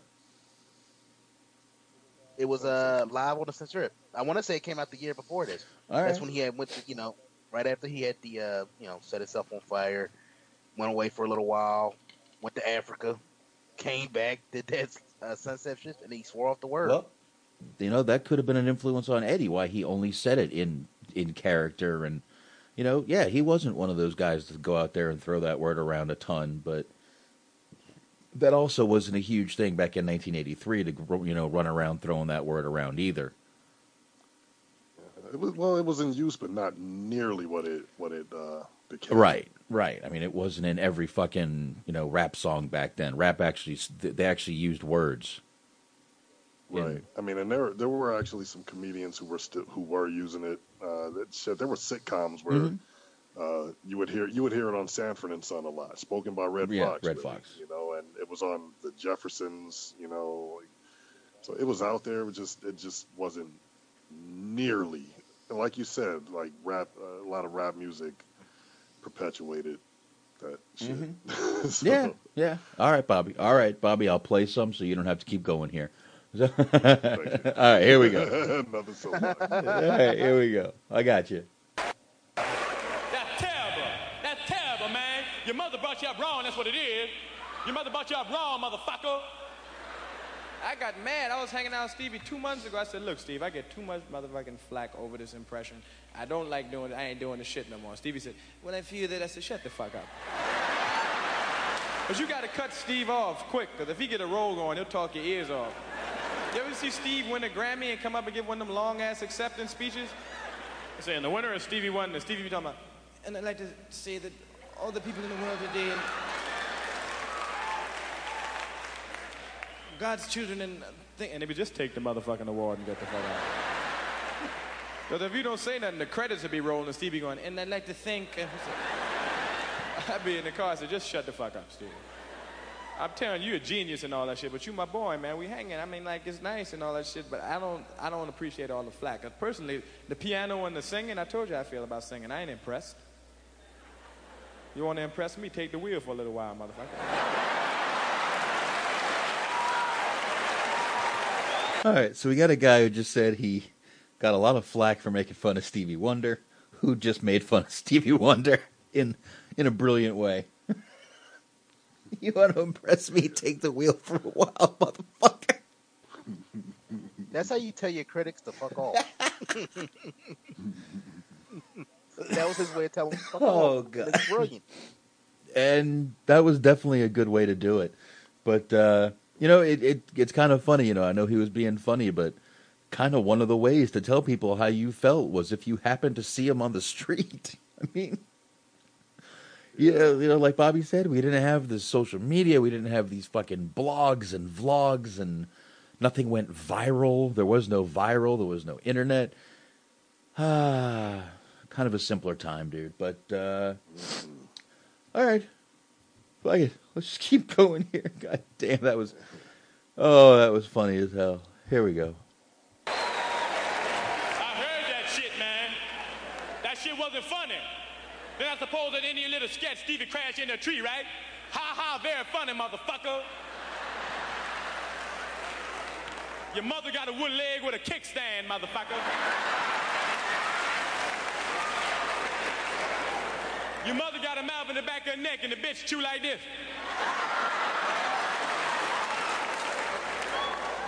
Motherfucking Stevie Wonder jokes and shit.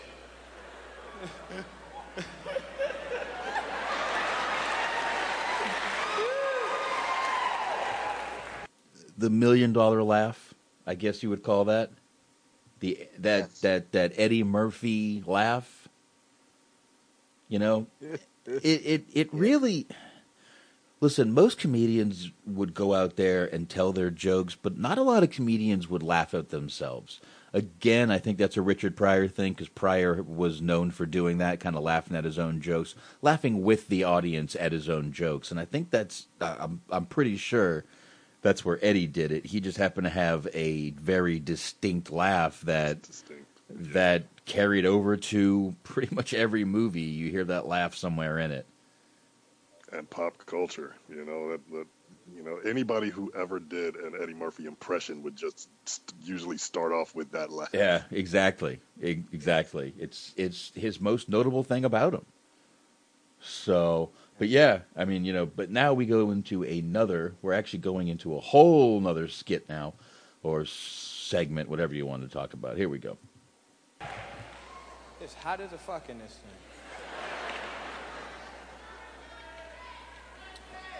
No, I can't take it off. The ladies just run out the place holding their pussies going, "Ah!" What's going on over there and? Ladies run down the street and shit. I can't do that. If you'll hear ice cream truck, do they have the ice cream man around here? They have Mr. Softee ice cream? Remember when the ice cream man used to come to town when you was little? And no matter what you was doing, you would stop and lose your fucking mind? There's something about the ice cream truck that make kids lose it. And they can hear that shit from 10 blocks away. They don't hear their mother calling them, but they hear that motherfucking ice cream truck. And no matter what was going on, the ice cream man came and stopped. You be getting some marbles and shit, and you hear, Ice cream! Ice cream! The ice cream man is coming! The ice cream man is coming! Mom!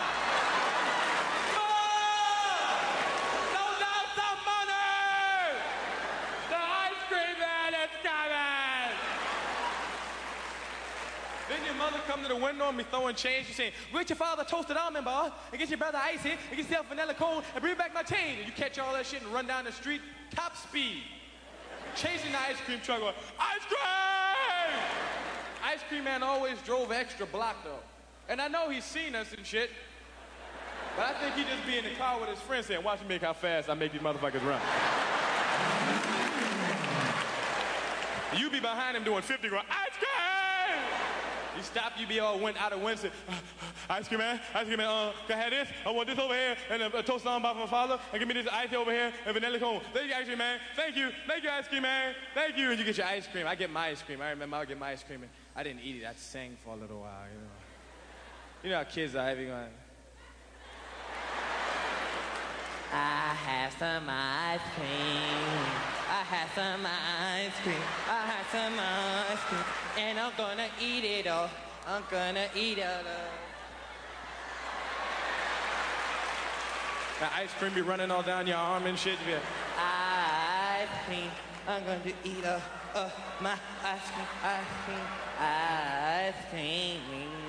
Know, there'd be one kid on the side didn't get no ice cream, and kids don't care. They go, "You don't have no ice. You didn't get none. You didn't get none. You didn't get none. You didn't get none. Cause you are on the welfare. And you can't afford it. You can't afford it. You can't afford it. Other kids join in. You can't afford it. You can't afford it. And his father is an alcoholic. He wants some ice cream. He wants to eat All some. right, let's pause it there for a minute. All right. So uh, this actually probably probably became one of the most famous things to come out of this movie was this ice cream man skit. Um, probably the most notable, the, the most memorable for a lot of people. Um, and there's more of it, but I wanted to break it up a little bit and mention that. So, you guys got anything, or should I just keep going? Uh, there, there's so many. I remember there's so many quotables, so many things, man. Like I was, like I told Anthony, I was eight years old when this came out, but I remember all the kids had seen it, and we were quoting all of these things. And a lot of people were. A lot of people were were, were quoting this movie, and to this day, I still hear people make quotes from this movie, and I, I'm like, oh shit, look at that shit, that's pretty fucking good. So, but yeah, I still hear people doing it. But yeah, there's a lot that came out of this movie, especially back in 1983. Um, you know, a lot of quotes. This movie did very well back then. So, all right, let's go ahead. And there are a lot of uh, a lot of a lot of sense since I'm here, and again, the hip hop guy. A lot of so far, I've heard a lot of things um, that you've played so far that have been sampled in, in uh, various rap songs, including from the, the ice cream sketch. Oh, I'm sure, man. Right there. I'm sure. I, I'm I'm definitely sure. But uh, I don't know, man. God damn, this was fucking great. The, the, this was what com. This is what comedy should still be. But uh, no, you, you, uh, again, you probably couldn't do this. I mean, he was bullying the kid in one point. Uh, uh, mentioned welfare. That's uh, that's poor shaming. Uh, you can't do that anymore. So, goddamn, I, Alcoholic, alcoholic. uh, Ah, the yeah, you, yeah, alcoholic father. That's right. That's right. I mean, Jesus, this this was very raunchy. God damn, it's why I love it. All right, let's do this. Let's go. Ice cream, but wanna lick? Psych. You want some ice cream? You want some ice cream? I'm going to eat all of my ice cream. You cannot have some. You can't.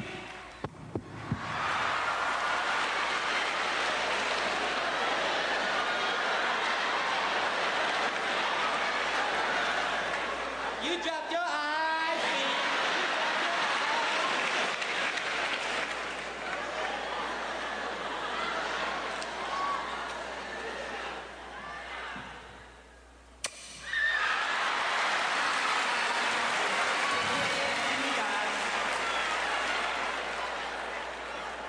Eat it. I could drop my ice cream in a pile of shit and eat it. I mean, it's just sprinkles, like sprinkles. Don't let your mother catch you doing that nasty shit, though. My mother caught me doing that. She make you put it down one sentence. Put that back on the floor. And you drop that shit quick. Say, I wouldn't go eat it. My mother caught me doing that. Anybody got them mothers that would hit you with a shoe? I had a mother that would throw a shoe at you at the drop of a dime and fuck you up wherever she was aiming. Shoe. She would like carry that shit like a gun. By the time I was like 10, my mother was like Clint Eastwood with a shoe. And you fuck up, my mother walk in the room was like,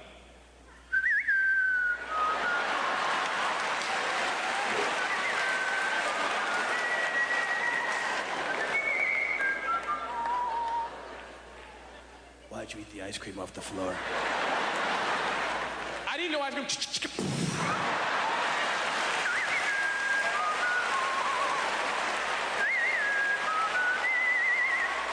Bad. Accurate. A supermarket and shit and be grabbing cereal off the counter going, Ma, can we get this? She'll say, I guess not.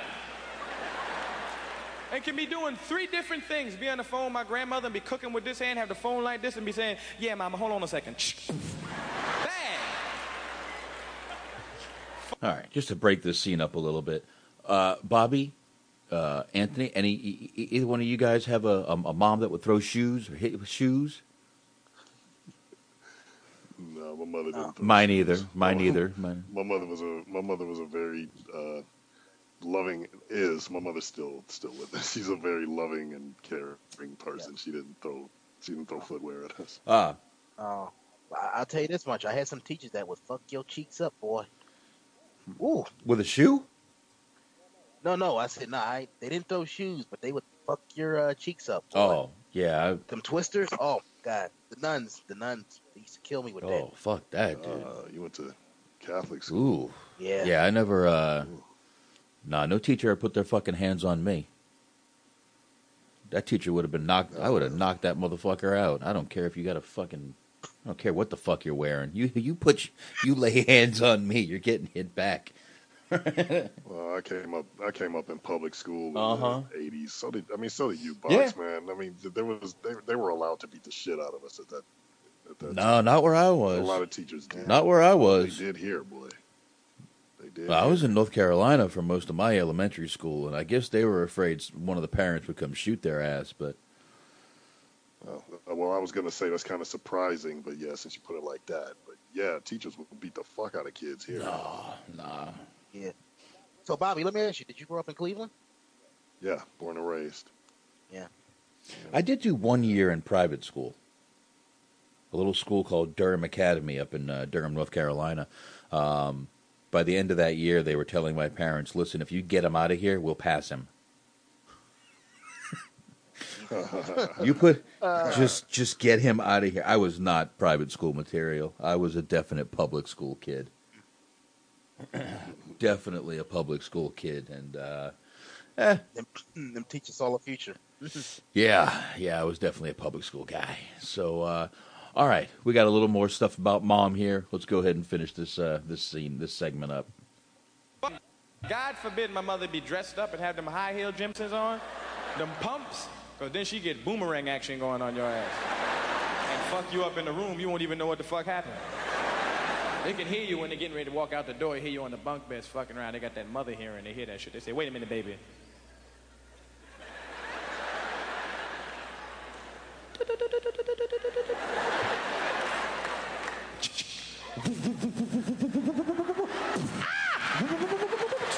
Let's go.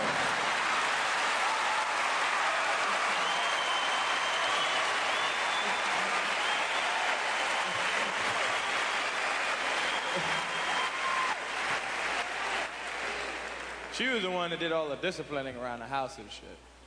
My mom would fuck us up. Shit. Very, very strict house I came from. And, and I remember when I first went to, um, first my first like contact with, with a white family freaked me out and shit. I used to, I went to Fresh Air Fund. Never go to that? Where they take a kid like from the city and send him to the country and fuck his mind up and shit. And I went there and I found out some white kids can curse around the house. That fucked me up. When I was little, I couldn't believe that shit because I couldn't even say dag around my house. My father said, it sounds too much like damn. I get in trouble for saying shit the wrong way around my house. And I was in the house with Tom Kildare. Mother, mother, Tommy, your little lady said, come on, mom, shit, I'm moving as fast as I can, shit. Come on. And I was standing there like this. If I tried to pull some shit like that in my house, yeah, Ed, you're a little late. Hey, come on, pop shit. Yeah. What is this? Come on, there. My pops just go.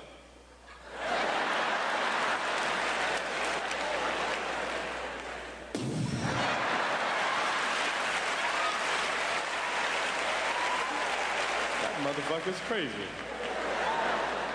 Pops didn't play, man. He didn't. He didn't play when it came All to right, now he's now we're getting into his dad. You know what? I, I, I really like when comedians do this. They start kind of getting into their lives and just just. I mean, it it it, it sounds natural when co- comics do this to me, and I always like this. You know, I, I even mentioned before. You know, I love Eddie Griffin, and that's the one I like when he just goes up there and talks about his family the whole time, and it's hilarious to me. That's the that's the one that I really like that he did. So I don't know. To me, this is another thing comedy should be: is people coming up and talking about their life and making it funny. That's most people's lives are funny if you know what to make fun of. and everybody can relate to this. Like I found myself like, yeah, this is my grandmother who I'm blessed to still have in my life. This was her when I was growing up. Basically, like you know, remember the old school th- when you give your buddy the thumbs up. Mm-hmm. I can't tell you how many ass whoopers I got because of the thumbs up. Because to her, that was like a middle finger. Would you do that to me? That was an ass whooping. Wow. That was Lord, Lord, Lord. That was. That's so I'm listening to this part. Yeah, I'm like, yeah, I, yeah, I know exactly what Eddie talking about. That's pretty fucking rough. I mean, I either ass, either ass whooping or just like a, a stern talking to. all right, all right. Well, I guess let's keep going about the father part here. Let's roll.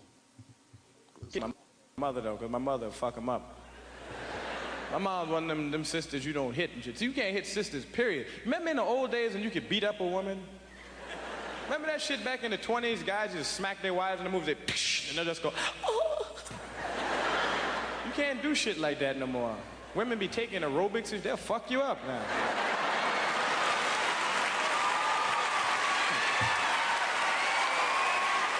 It's scary too, man. Especially a black woman. You hit a black woman, she lose her mind and shit. Seriously, they go crazy on you. can have a real timid sister for a girl and smack it, be like, I'm gonna kill you, motherfucker. You don't hit me, goddamn. You don't hit me, shit. No, motherfucker, you don't hit me. You don't put your hands in my face. My father don't put his hand in my face. You don't hit me. Baby, please stop. Baby, please. Stop. Stop, baby. Hold up. Stop, please, please. Calm down, baby. Calm down. You don't hit me, motherfucker. Just get the fuck out. Throw you out your own house. You be so scared you get the fuck out too. That's some shit. You know you scared when a woman say get the fuck out your own house and you leave. You scared motherfucker. I had a girlfriend once. I smacked her and got all cool on it and shit. And then she got cool and it scared me more and shit. I just left. But I slapped and got macho and said, I didn't want to do that shit, baby. But you bought that shit on yourself. Don't make me have to do it again. She said, no, no, I did bring it on myself. I did. Um, why don't you just go to sleep? Well, that would scare the shit out of me. I don't know about you guys, but uh, see, again, you know, Andrew Dice Clay stood up there and just degraded women for you know a good seventy percent of his show. Eddie Murphy's putting women over here more than anything. Yeah, yeah. He talked about slapping a woman and made and made it empowering. You know. Yeah, yeah, exactly. I mean, you know, that was this was a long time ago, so you know, he he he he, he knew how to work his style, and he he really knew what to feed to an audience. I guess you could say. He he did. He he knew what what they wanted to hear when they wanted to hear it. Go ahead, Anthony. No, no. I just wanted to point out, you know, the the, the uh, transitions. They're so smooth. Because I mean, he's talking about a lot of random things, but he's he's tying the, tying everything together to make it like just run so smoothly. Yeah. everything is a natural segue into the next. Of course. To the next topic. It again, man. He was just brilliant, absolutely brilliant. So, all right, let's keep rolling.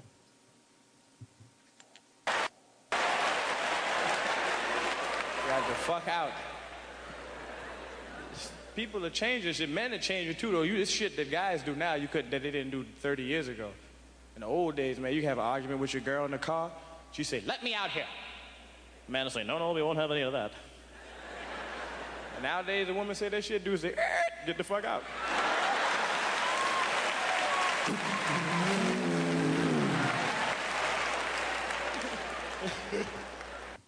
Old uh, Rich Swann should have taken that lesson. When Told you stole my joke box. I, I was thinking the same Rich- thing. I believe we were all thinking the exact same Yep. thing. Rich Swann should have watched this movie the night before, and he would have been like, you know what, get the fuck out. He would still be employed. He would still be hired. That's right. He'd still be making that WWE fuck money. Yeah. And she would still be on her way walking home right now. Yep. Yep. yeah. Oh, come on. She's a woman. She could have. She could have got a ride. Yeah, she would have been. She would have been fine. All right. Yeah. Let's let's keep going before we get in trouble here. Uh, yeah. Somebody broke wind in here. I've been trying to like not say nothing, but somebody farted in this motherfucker. That's some long distance fight too, boy. Don't do that. I know you get out with your friends, you have a good time, especially fellas, you know, to play that game, play the fight game, you know. You know, you fight around your fellas and it's funny. Dudes be doing that. They be getting in elevators and fighting and laughing and shit. It's nasty. You play the fight game. I think deep down inside, people want to smell other people's fights. Because you smell them. And people always tell you they fighting. They say, I fought it. You don't leave. You pause a second. Yeah, you did. Because in the back of your mind, you want to grade the fight. But if it smelled bad enough, two years later, you be going, remember that fight you made? the fight game you play. Start off around the house when you're little. Your father introduced you to it. You be sitting in the house one day, it's Saturday morning, watching cartoons, your father make a fight and go, that wasn't me, that was your mother. That was your mother. That was, ooh, baby, baby, I want a divorce, baby. Ooh, you rotten, baby, shit. Your mother goes, stop. And you join in and shit. You grab your little brother, sit on his head and fight. Never do that? That's a fun game. Your little brother freak out and go, hey, is that a head and? Your father goes, it's the fight game. You'll play one day, son. The fight game. You get your best friend in on that shit, too. You can walk up to your best friend while he's watching the football game and fight in his face. He won't even get mad. He just go, okay, you got me, all right. Okay, all right. That was a good one too. My mouth was open. My mouth was open. I got a scar over my eye to this day from playing the fight game in the bathtub when I was little. Me and my big brother used to play it. We was poor. We didn't have no Mr. Bubble. We played the fight game. We'd be in that tub. That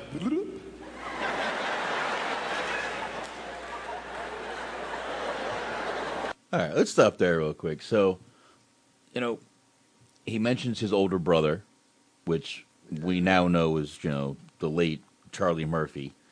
Uh, I don't even know if Charlie Murphy had even a career at this point in 1983, or if anyone even knew who he was. Charlie Murphy, I think, did did a little bit of time, I believe. Uh huh. And uh, when did he? Uh, was he was he locked up at that point, or was he out? I don't know. He might have been. He he definitely might have been. But Be a second, fellas. Talk amongst yourself. I can look that up real quick. all right, all right. But uh, you know, he also brings up something you know, in, in the beginning. He talked about you know how you know people always tell you they fart, and you know, in the back of your mind, you want to grade the fart. You know, he's kind of right. I, I think this is one of the segments that um, that he said when he originally came up with. He was pretty much just doing Richard Pryor. Probably, and obviously, this sort of this little, you know, Mister Fart, the bubble joke, sort of made it into Trading Places.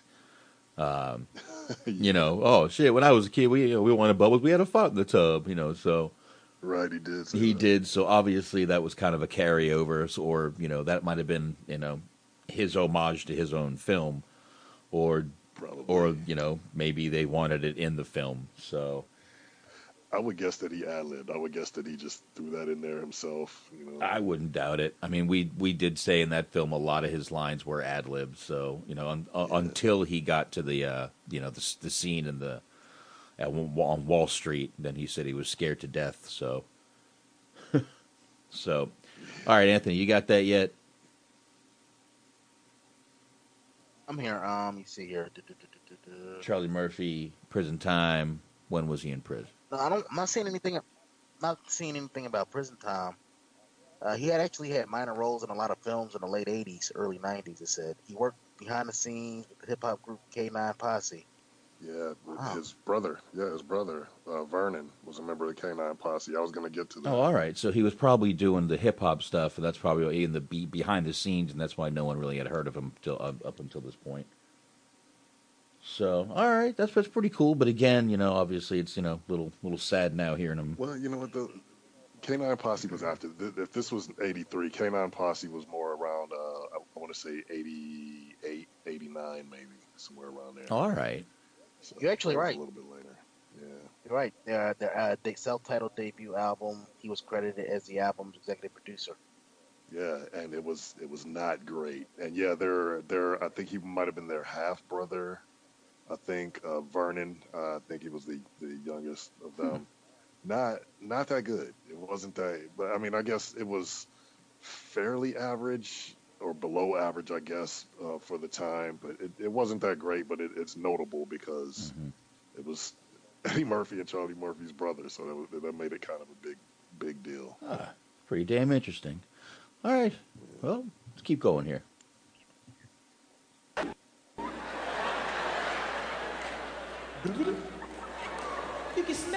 You can smell it.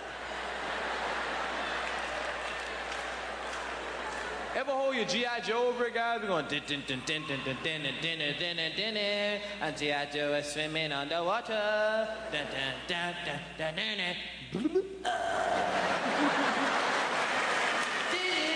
Dun dun dun dun dun dun dun. And G.I. Joe want to find out where the bubbles is coming from. Dinner on the bottom of the ocean, so he started to venture into the cave from whence they came.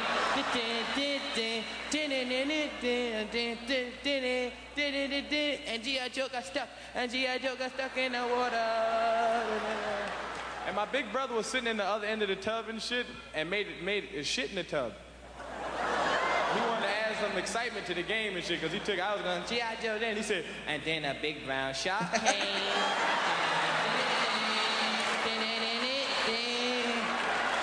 I jumped up and said, ah! Cut my eye on a soap dish, and blood was gushing out my face and shit. Screaming, mother ran in the bathroom. See my big brother sitting in the bathroom with a piece of shit in his hand in the tub. I was laying in the bottom of the water with blood gushing out my eye. G.I. Joe up my ass.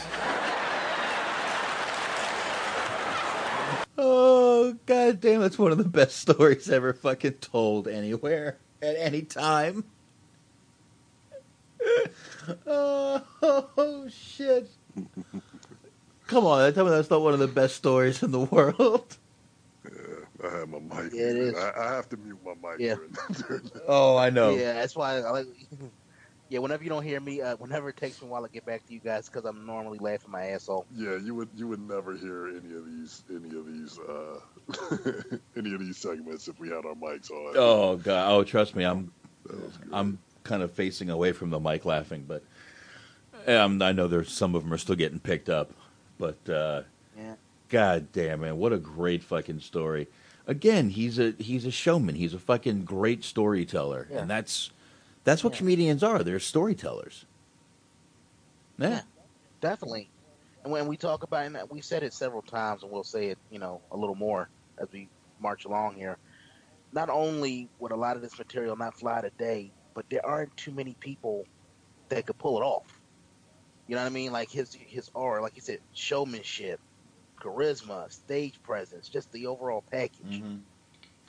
And he was cool, and it didn't it didn't seem fake or forced. You know? Right. Had to be cool to wear that outfit though.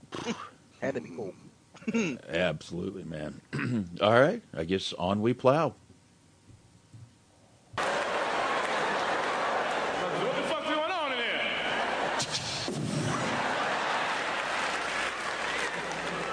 Ooh, you know what'd be a good? Can I get? Can I hold somebody camera? Anybody bring a camera?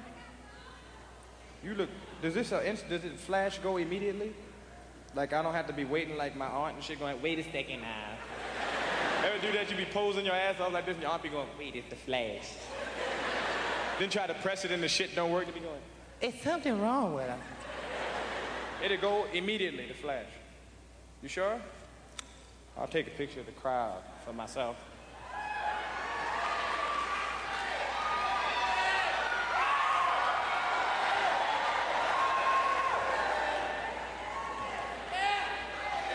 Y'all come over here? on this side? no? I'll take two of them. This ain't no Instamatic motherfucker. I got to wait for the flash and shit.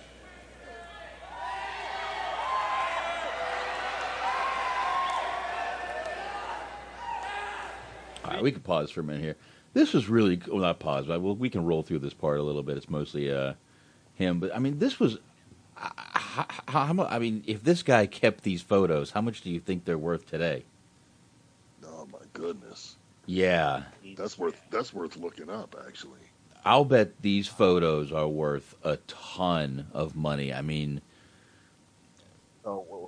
unless for Well, uh, unless for some reason that guy was a plant, which I don't I don't I don't know if if you know they even knew about that shit back then. So Well, I don't know. I mean, I, there were pl- there were plants at shows like that, but that came off way too. That came off entirely too organically. I don't. I don't think that. that I don't think he was a plant. yeah, yeah, I'll bet. But I mean, you know, he's he's still got the camera. We'll go ahead and play, I guess, a little bit of that part. I kind of forgot about this part, but here we go.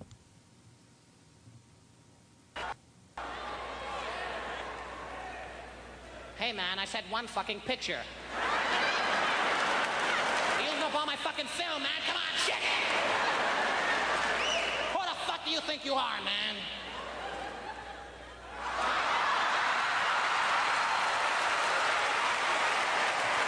And yeah, he just flashed a picture of his crotch. You know, it's funny. You know, you look at 1983. They got this little this, this, the, these big cameras and everything, and you know now n- now we we talk on our cameras.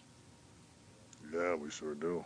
Yeah. And everybody has one. Everybody, a camera, a, a fucking, you know, this was 1983. The only way you could take a video was to carry a big fucking battery pack on your shoulder.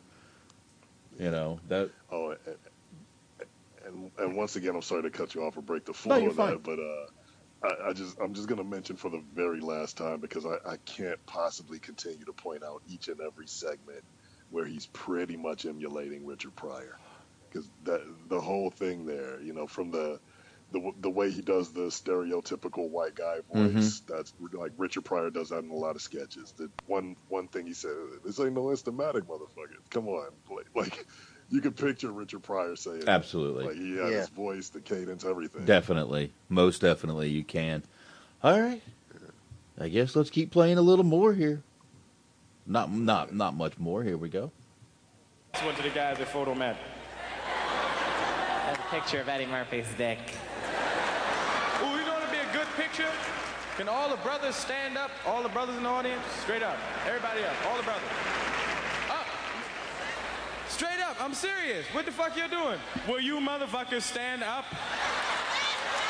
Up. And all the ladies get your cameras out. We're gonna set the record straight here. When, when I say go, everybody whip out their dick and go! The white dude sat down. Sat down quick and said, hey. Some of them still standing. Y'all must be Italian. Know about the motherfucking, we got some shit on us. We got all this shit. We the shaboinking people. We got some dicks hanging down. Dicks down to this motherfucker. Y'all don't believe it. White people don't believe. it. What's funny about it is white people are the ones that made up the rumor. It's like they said, you know, black people have tremendous dicks.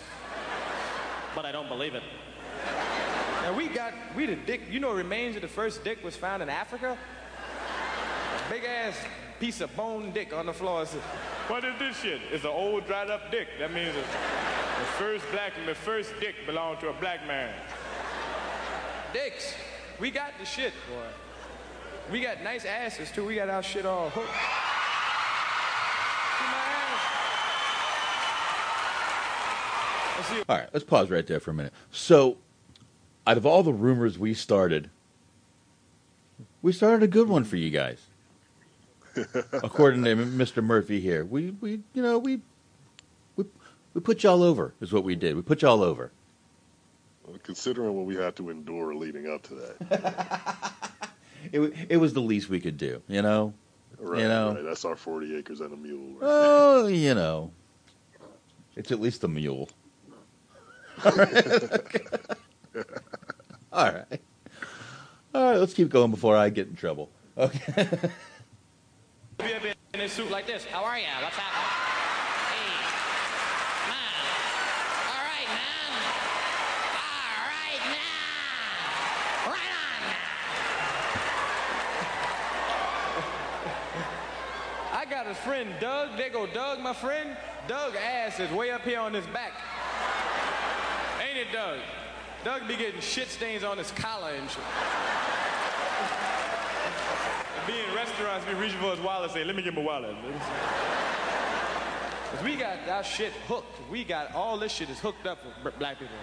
Chinese people fucked all around because they got little dicks and little asses. They do, and it fucked up the way they walk. They be walking all light because they ain't got no shit pulling them down. Now, brother's dick is too big, so it fucked up his balance. He be doing all this shit.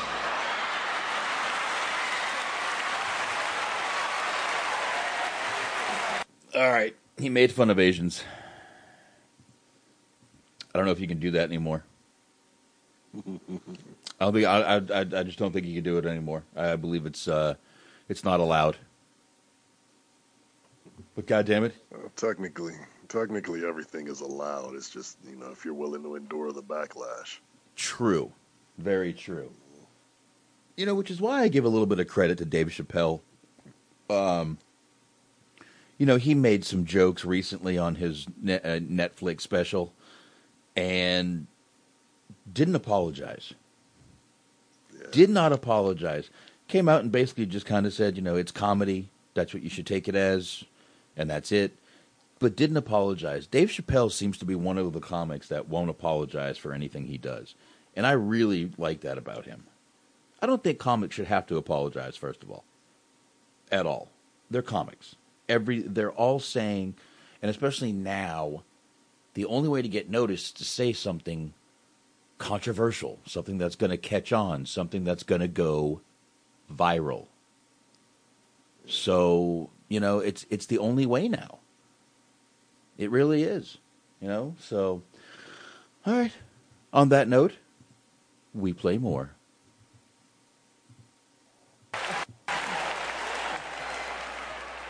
Every time you see a brother in a wheelchair, he ain't always crippled. You got this shit hanging down. here. That's why I don't let brothers model their drawers in a newspaper. Think about it. I've been seeing newspapers every Sunday morning, white dudes being there in their drawers like. Never have no balls in their drawers. Smiling and shit. If I ain't have no balls, I wouldn't be smiling. I'd be modeling like this. These dudes are going, I don't have any dick. Brother be standing there. but brother my his drawers in the paper, they need an extra fold out in the paper. For sale on underwear, but this nigger's dick's in my coffee. Want me to stir it for you?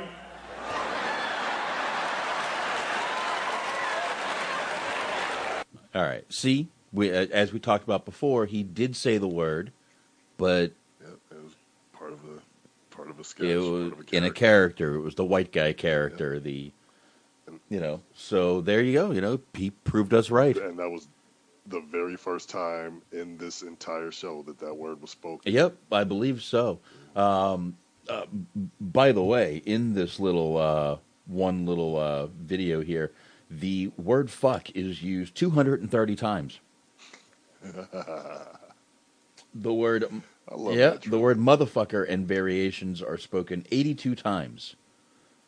44 of them are when he does the impression of his stepfather. Uh, all right, let's go ahead and keep going here. Jesus, he really did have. This was pretty goddamn filthy for back then. Jesus, let's go. That's some true shit. What's today's date? The 17th and shit. They got a little bit more, a little bit more summer and shit. Go to cook, don't go to cookouts. I hate cookouts, man. Stay away from cookouts and shit. If you like me, you stay the fuck away from cookouts. I don't like my family come by the house. The relatives I ain't seen like since the last cookout. You got certain relatives you just see at the cookout. And they get on your fucking nerves every year. My Uncle Gus come by the house every year. All right. Before we get into this, because this again is probably, a, I know we said earlier the Ice Cream Man was the most notable. But this is probably the really most notable scene, and I'm probably going to let most of it play. It's going to be a little bit long, but this is another scene that has to flow pretty well, and I don't really want to break up a lot of the flow of it. This is actually the scene I just mentioned. You'll hear the stepfather in here, but. Uh, this is probably another. I mean, talk about a brilliant fucking scene. The way he just switches voices so smooth, so fluid, and so fast.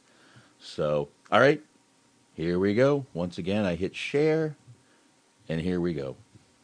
My Uncle Gus is the uncle that like to work the grill and don't let nobody touch the grill when he's around and shit. As soon as he walk in the house, it's like, get away from that grill. You know not to start no fire. You know not to start no fire. Put this fire out. This ain't no fire, goddamn it. Eddie, Eddie, go over there and give me all that wood. I need half a tree. Chop that tree down over there. Chop down that tree and give me the wood from that tree over there. And Charlie, go get me two gallons of gasoline out the shed.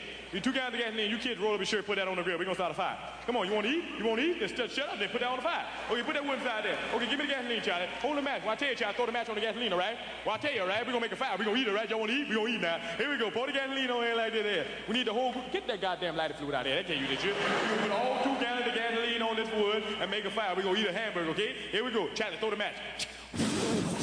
Now that's a fire. That's a fire. Look at that. Look at that. He be all right. Roll Charlie around. Roll him around. Roll around.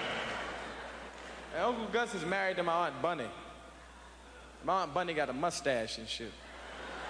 You know, one of them lady mustaches. It it was real cool back when she was 20. She had, you know, ladies had them little thin ones and shit.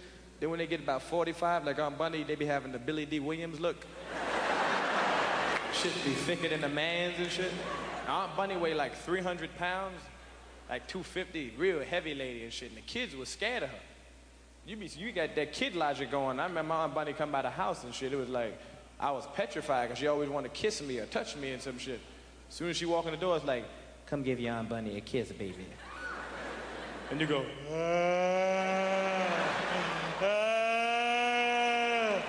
And your mother say, why don't you want to kiss your Aunt Bunny? Kids don't give a fuck. They go, she got a mustache. Why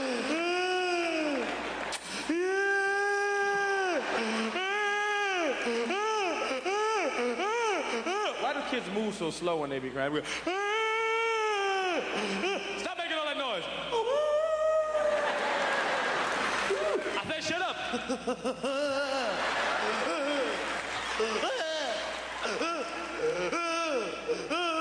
Be mad because your mother hits you. Be standing there wishing hateful shit on your mother. Ever do that? Be in the bedroom going, God, please kill her. I hope she get hit by a truck and die. I hate her, I hate her, I hate her, I hate her, I hate her. Shut up, I'll come in give you something to cry about. All right, we can pause it there for a second, I guess. Uh, goddamn, the part about the kids walking slow when they cry is so right. I mean, I got, they do. They start slow motion moving. oh, it's so right. It's so fucking perfect and so fucking right. Oh, all right. I just, like I said, I, I, I did want to try to break that scene up, and here we go. Then my pops will start talking. And my pops be fucked up every 4th of July, man, every cookout. Black men like to claim the house when they're drunk. Men, period, I think, man, like to just claim their house. They want you to know if you drunk and if they drunk and you in their house, that is their house. My father stand up in the middle of the cookout and say, It's my house. You know what it is? And if you don't like it, you get the fuck out. I don't give a fuck. I don't give a fuck. I pay the motherfucking bills in this motherfucker. And hey, Kiss my ass if you don't like it. Yes. Yes, motherfucking yes. But you know what it is? You know what it is? I'm drunk. So what? Beautiful. I'm drunk. I'm drunk. So what? I'm drunk. You know what? I got drunk in my motherfucking kitchen. I, I was drinking out of my glass in my motherfucking house. So fuck it. Then he attacked the whole family, right? He said, Gus, Gus, ask a question. Come here. Ask a question, Gus.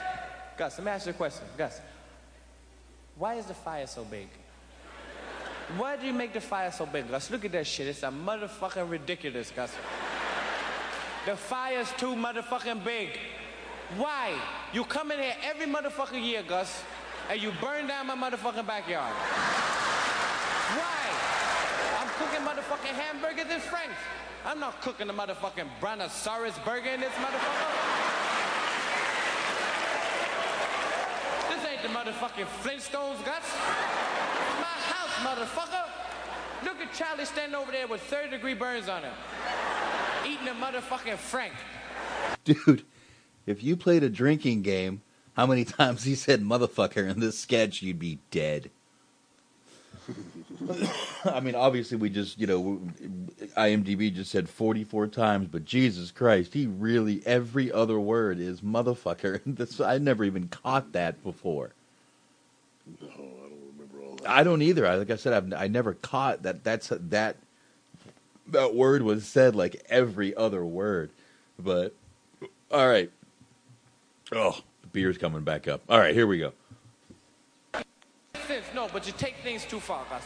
You take things too far. I tell you go inch, you go three inches. I tell you go four inches, you go five. Give a nigga rope, want to be a cowboy, guys. Why don't you listen? Oh, Eddie, get that motherfucking dog away from my plate. I'm gonna shoot this dog. I'm gonna shoot the mother. Shut up. I'm gonna shoot it. Stop crying. Stop crying, Eddie, because you can get the fuck out. You can get the fuck. I know you're seven. I know you're seven. But you'll be a seven-year-old walking the dog, no house motherfucker. You know what?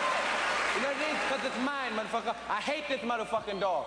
Because you ask me for the dog, you don't spend time with the dog, Eddie. You don't feed the motherfucker. You don't pet it. You don't even know what the fuck the dog's name is anymore, do you? The dog don't give a fuck. He don't know his name. The dog is three years old, don't know his name. What's this? Coco. Where the fuck is it going? The dog's stupid because you don't spend time with the motherfucker. And I'm supposed to work hard all day I come home and feed the motherfucking dog? Fuck no, I'm not feeding the motherfucker. You know what I do? When nobody's home, nobody, nobody's home, you know what I do? I go up to the dog and I kick the motherfucker. I kick the motherfucker with everything I got, Eddie. And then I giggle my motherfucking ass off.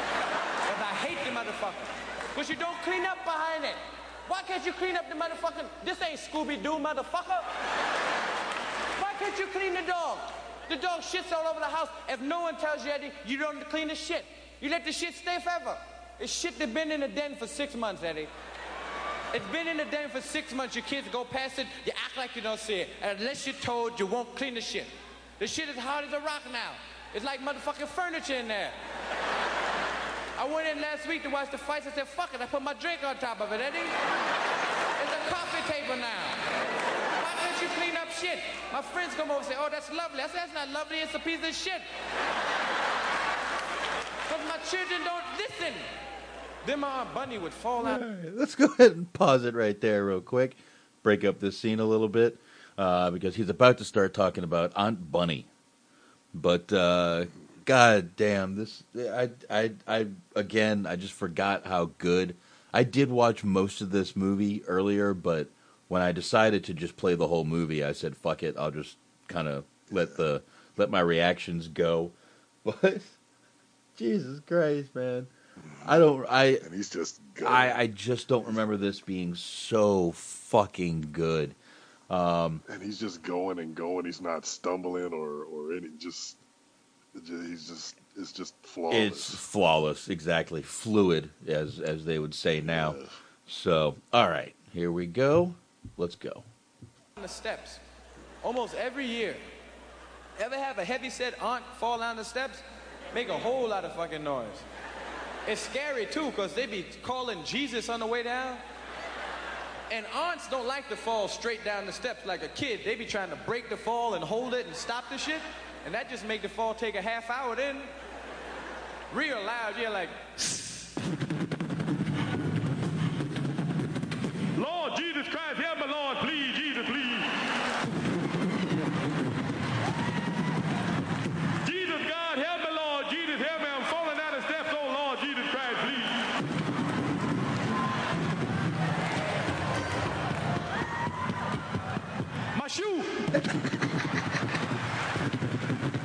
Oh, Lord Jesus Christ, help me. I'm halfway down now. Help me, Lord. Lillian! What is all that fucking noise?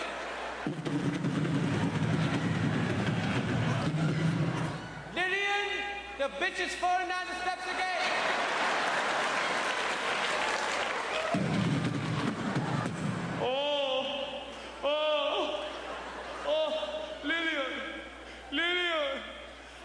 Bunny? I fell down the steps. Ah! Bunny fell down the steps. Bunny fell down the steps. Eddie, go get your aunt Bunny something cool for her head. What happened? Bunny fell down the steps.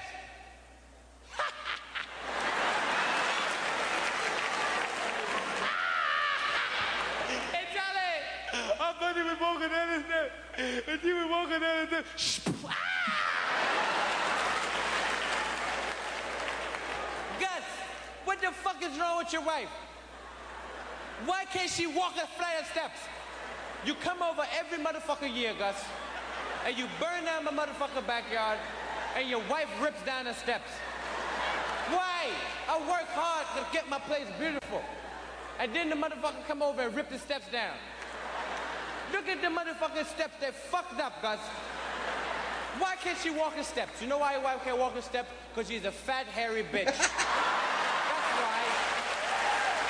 Gus. And my children are afraid of your wife. Eddie's afraid of her. He has nightmares about your wife. I went in his room last week, Gus. He was in the bed screaming, crying. I said, oh, help me, help me. I woke him, I shook him, I said, what's wrong? He said, Aunt Bunny is coming to get me. He's afraid of your wife because she has a bigger mustache than his father. But you know what it is, Gus? I figured out about your wife. And I'm going to say it. And my wife, I'm, I don't give a fuck what my wife said. She can shut the fuck up. I'm to tell you something. I figured out about your wife. I know where you met your wife. You told me you met your wife 15 years ago on a motherfucking camping trip and that your wife was Puerto Rican? Your wife ain't no motherfucking Puerto Rican. I thought she was when I first met her, Gus. Because I walk up, I said, hello, it's good to meet you. My name is Vernon. And she said, hello, I'm Bunny. Goonie Google. what the fuck does Goonie Google mean? I don't know what the fuck that shit is to this day. I thought I learned some new Spanish shit.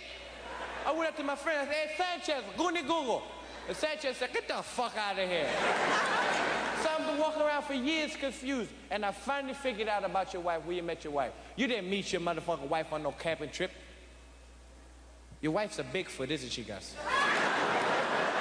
Your wife is a Bigfoot, isn't she? That's why the bitch mustache is so motherfucking thick. But you shaved the bitch down and taught her to speak. I know a motherfucking Bigfoot when I see one. Don't bring a Bigfoot in my home, Gus, with my children. The bitch can't talk, she can't walk a flight of steps. She's not trained well, Gus. She cannot walk steps. I bet she climbed the fuck out of tree, though, don't she, Gus? All right, we can take a little. We can take a pause right there. God damn. You know, you see him do something like this, and then you see a movie like Nutty Professor, and you know, you, you uh, around the table, and you can see why they would let him do all the parts for the characters around a table like that. You know, he's got the talent. He he and when and you know we've seen before when he gets in a character, he really you know fucking puts all he can into that character while he's doing it. Yeah. So you know you, you you definitely hear him do something like this, and then you're like you know could, it doesn't. It, it- there's no questions on why they let him do the characters he does in those Disney movies. I think we just lost Anthony. Um, But uh, anyway, let's uh, let's see if we can get him back real quick. Otherwise, uh, all right, I guess we can play a little more of the scene real quick, and then uh, I'll try to get him back while we're doing that. So here we go. I did not bring her around here. Fuck her. And your motherfucking children, they're big feet too. They're half Bigfoot, Gus. Because the motherfuckers. All right, real quick, I got Anthony back. Sometimes I got to reshare that sound. Anthony, you're back, right? Anthony. All right. I thought, I thought I, I see his picture and I see him, but I don't see, but I don't hear him. Uh, all right, let's go ahead. I'm going to go ahead and play more of this scene. Hopefully, he'll come back. I have afro 17 inches long. They're little hairy motherfuckers just like their mother. Look at the motherfuckers. You know when I found out they was Bigfoot? When I realized your wife was a Bigfoot when I took your kids fishing last week. I put the motherfuckers in the boat, Gus, and I took the worm and I put it on their hooks, and they both sat there and they put the poles down in the motherfucking boat and slammed their face in the water for two minutes. And I think, what the fuck are these kids doing? then they start moving their head like this, and the motherfuckers come up with fish. I jumped back and said, Can you believe this motherfucking shit? Then a kid took the fish out of his mouth and looked at his brother and said, Goony Google. fuck going on? Normal kids don't do shit like that, Gus. But I'm gonna tell you something, motherfucker. You can take your motherfucking hairy, fat ass wife, mustache bitch out the fuck. You could go upstairs and get the motherfucking dog and scoop up the shit and take Eddie and get these motherfucking long Angela Davis afro wearing motherfucking kids of yours and put them in the motherfucking Goonie Google mobile and get the fuck out. And if my wife don't like it, she can get the fuck out too. You miss me, bitch. All right. So there you go. Uh, absolute brilliance of Eddie Murphy right Right, there. that's the exact word I was going to use was brilliance. He he told a story within a story. hmm You know? As a yeah. He Go ahead. and had a, a callback, a, a, a running gag, the running gag with his mother's The shoe. It had that thrown in there. Just so much going on, man. It's just brilliant. At 22 years old, he was just fucking amazing. At, at- at 22 years old, to be able to literally, I mean, I guess the only word to use is riff, like he just did right there. Yeah. Uh, absolutely incredible, in my opinion. So, all right, we only got a little bit left of this, but I mean that this here is probably one of the if if you grew up in the 80s and didn't hear the words "goonie goo goo" come out of someone's mouth, you didn't grow up in the 80s. so, all right, let's go ahead. We're actually not uh, not too far from the end here, uh, and then there's a deleted scene after this that I'm going to go ahead and play a little bit of. Um, part of the deleted scene ends up on the next show. Uh, you know, this is delirious being raw, but uh, we'll get to that in a minute. I'm going to go ahead and share the sound here and go ahead and play a little more.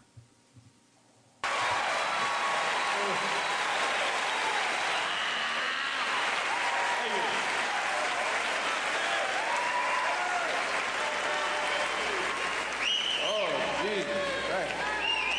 Oh. Do the shit again.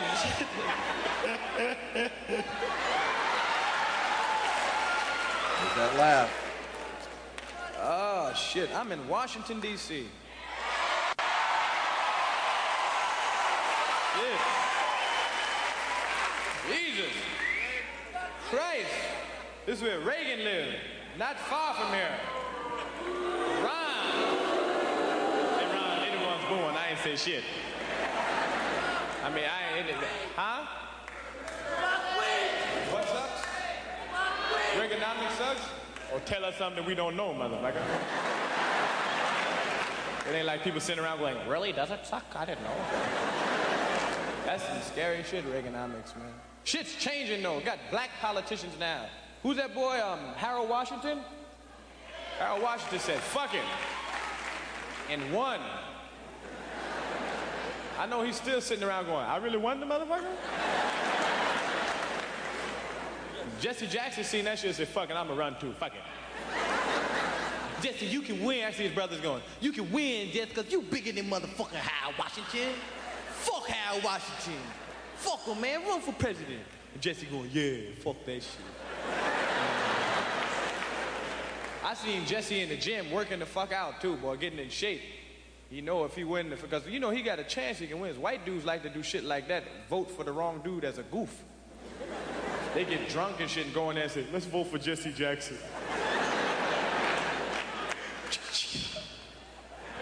I just voted for Jesse Jackson. The next day they'd be like this, they fucking won? You know, I'm going to pause it there and just say this scene is this this this this segment is sort of ironic. um, foreshadowing to today a little bit, if you will.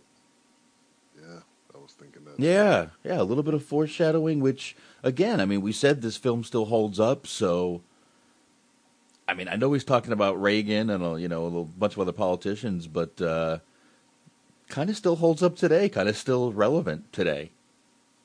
You know, so all right, let's keep going a little bit here. Like I said, we're not that far from being done.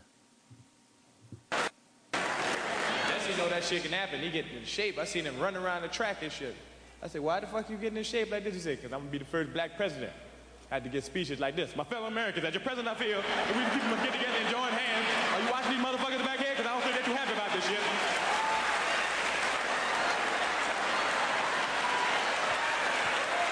Doobie going. He won't stand still.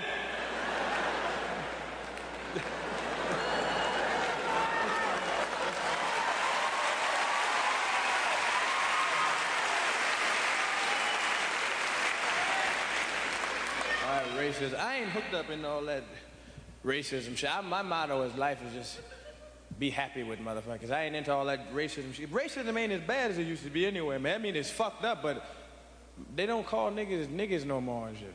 White people don't say it, especially when there's niggas around, so I guess I wouldn't know it. I went to Texas, though, looking for racism about two months ago. That was actually the first time that I've heard him not be in a character and say it, and totally forgot he did it. But he was sort of in character saying it again, right in the you know, middle of a joke. So, but uh, here we go. Let's hear about uh, let's hear about his little trip to Texas. Texas. Texas. showdown in Texas, got off the plane and shit, walked up looking for racism, but my friends always told me, you better not go to Texas. They'll fuck you up. And when the mother, my modern day brother hear that shit, they be like this, what? They ain't fucking nobody up.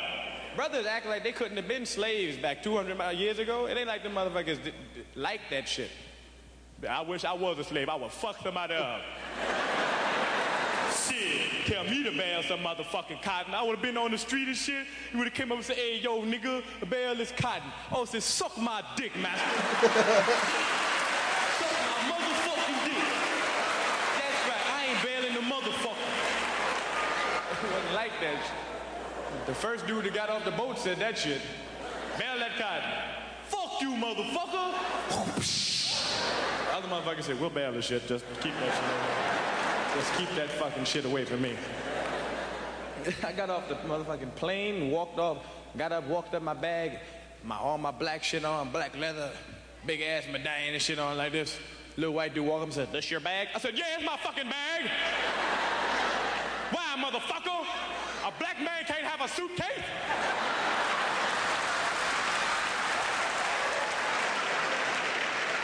This dude was like, what the fuck's wrong with this guy? It wasn't that bad at all and shit. I'm winded. I'm out of breath. I'm sweating and shit.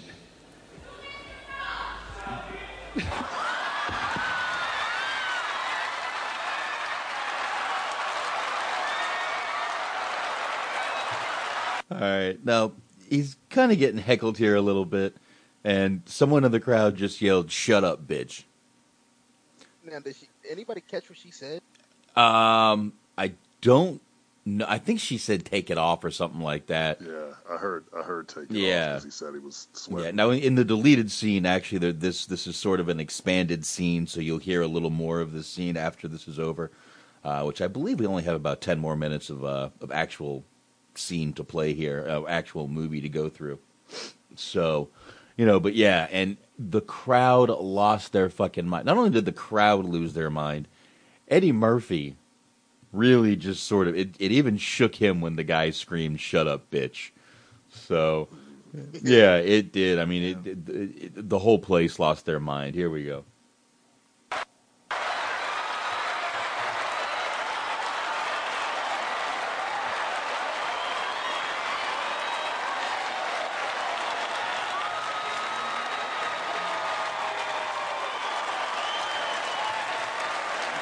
By the way, he's literally Eddie Murphy is on stage cheering for this guy, dropped the mic, and is telling the crowd to stand up and turn around and standing ovation cheer this guy for yelling what he did.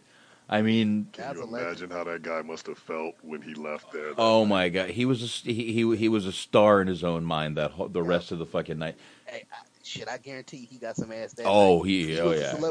Oh yeah. No matter what, he he he, he got laid that night.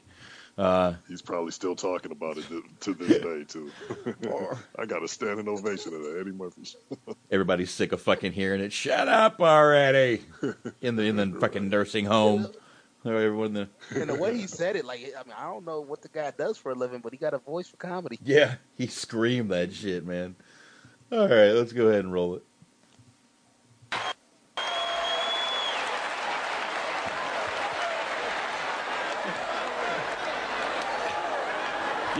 I was a ventriloquist too.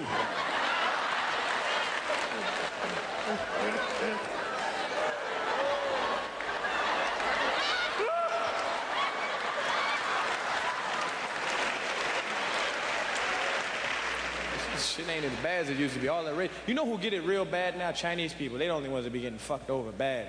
You be teasing them and shit. Ever go in a restaurant and order up some food and Chinese dude be in there and when he leave, you go like this. Fun of the Chinese when they order some food up and shit. And they nice guys. They be all cordial shit. Alhamdulillah, the egg foo young and egg. When they leave, you go, I'm okay, you're both. Your friends and shit be laughing and he look out, look out the back and say, that food is coming right up. Thank you. A food is coming right up. Me in the back watching us go and say, yes, very funny. Very funny. Make a special wonton soup for him.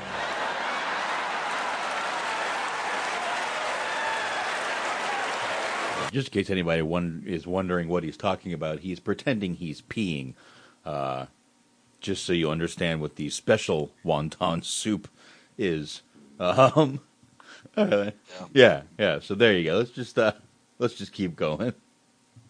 I wonder if they have like a McDonald's in China. The Chinese people be walking and saying, give me a Big Mac and a strawberry shake, a large order fry, and a cherry pie. And do say, uh, Big Mac, strawberry shake, large order fries, cherry pie, coming right up. And when they leave, Chinese do go, Big Mac and a large order of fries and a cherry pie.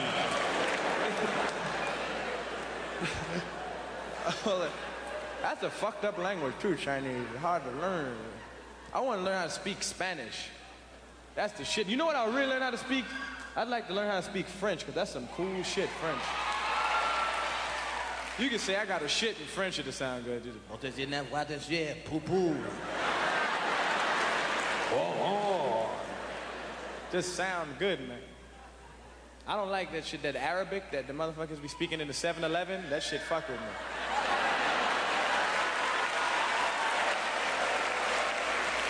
It sound nasty and shit. We're getting all this?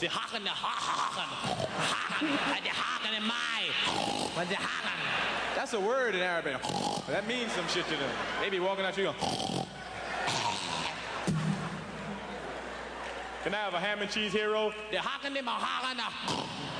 Never mind, man. I don't want no haken on my bread, motherfucker. That's right. Spanish, the language. You know I want to learn how to speak Spanish? Because I was always a Ricky Ricardo buff. I thought he would, when he would get mad at Lucy and be saying, curse it, I say, go on, Ricky, curse the bitch out.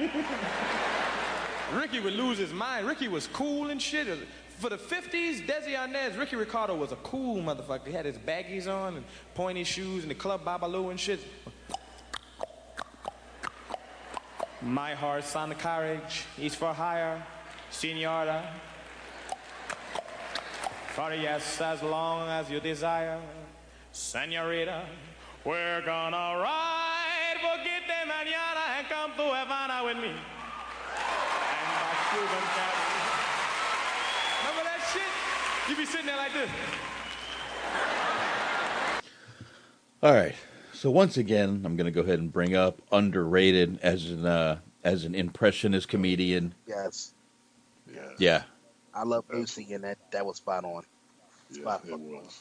It really was. yeah, yeah. It really was. I mean, you know, pretty much every impression he does is spot on. Like I said, the only one that's a little off is his Elvis, but everyone has their own version of Elvis, so whatever. I don't I don't give a shit. But yeah, this th- th- this one here is really good. And you know, just uh, you know, this was definitely I mean, this show was in reruns by this time, but it, this uh, I Love Lucy is still in reruns. So, you know, I think that show will be relevant f- fucking forever. But uh, here, let's go ahead and uh, I figured while he was just there to taking a little laugh break, we would too. Here you go. Last laugh too. I would like them to go.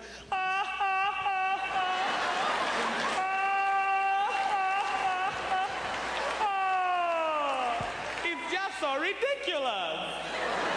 Hey, Fred, how would you like to fuck me up the ass?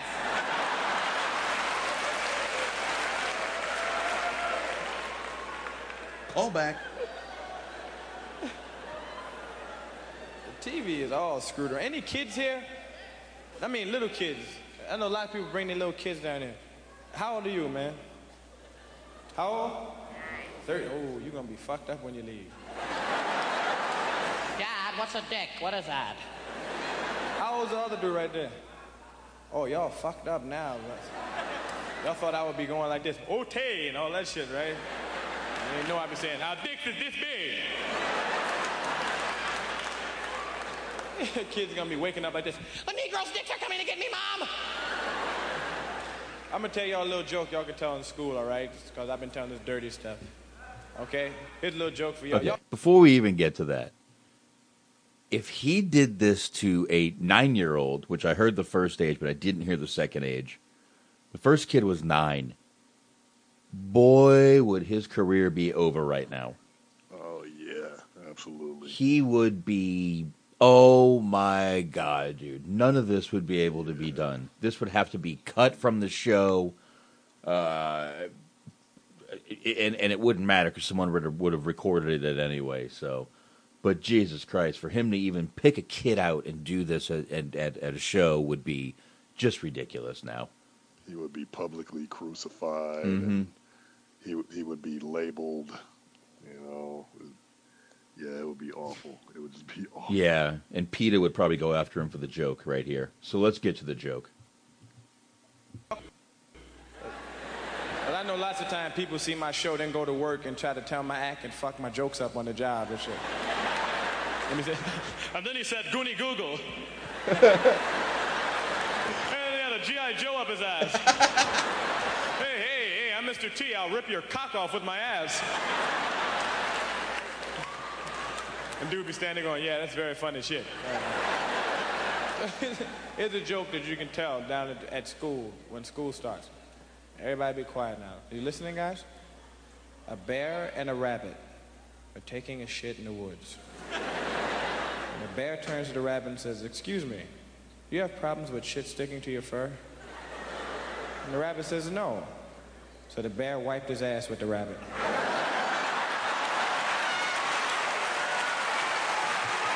Okay. I see I see two problems with this in 2018. A, he told the joke. B, the kids would actually go to school and tell that joke. It was funny. Fuck. Yeah, Look, it's fucking hilarious. And you know, just the fact that he did it in that way and told here's a joke you guys can tell.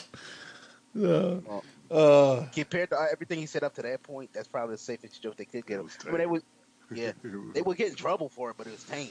I know, and then I love how he does the white guys trying to recreate his jokes the day before the next day.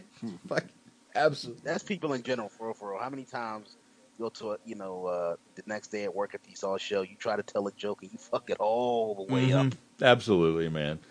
All right. Here Jesus Christ. Here we go.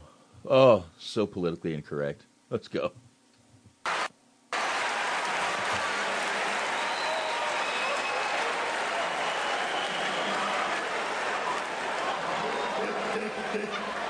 I like that joke.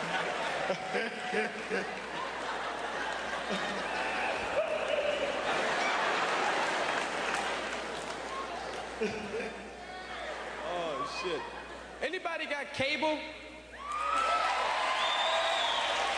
I've been watching a lot of cable lately because I'm so mad at the only good show on TV now is Star Trek. That's some good shit. I like Captain Kirk and shit. Captain Kirk will fuck any- Okay, real quick before we before this, this scene goes, this is another skit of his that ends up in a movie also. Because if you watch the movie Boomerang, when he's kind of hitting on Halle Berry, he brings up how much of a Star Trek fan he is. Have you have you seen Boomerang before? Long time. Long ago. time ago. Okay. Yeah. Yeah, there's a scene in there where him and Halle Berry. It was right after they just had this big dinner with Martin, with his Yeah. parents, and um, uh, who was it? What uh, John Witherspoon? Is that his name? Yes. Yeah. Yes. That's the dad in the movie, and uh, it, it, you know, that's um, David Alan Grier's parents. It's him, and yeah, he's you know they're sitting down, and he does start talking about Star Trek and Captain Kirk and all kinds of funny shit. So yeah, this is another one that ends up in a movie of his. So a little foreshadowing here once again. Let's roll. I seen him beam down a planet. Ever see the episode he fucked this green bitch? You got to be a horny motherfucker to fuck a green bitch. I mean, I ain't racist, but if the bitch is green, there's something wrong with the pussy. He be fucking the music be going dun dun dun dun dun dun dun dun dun dun boom boom boom boom boom boom dun dun dun dun dun dun dun dun. Shit be getting all fucked up. Mr. Scott, I like him. He make me laugh. He never cool and shit. He's the opposite of Spock. The shit be all fucked up, and Mr. Scott say, Captain, my ship can't take much more than this, sir.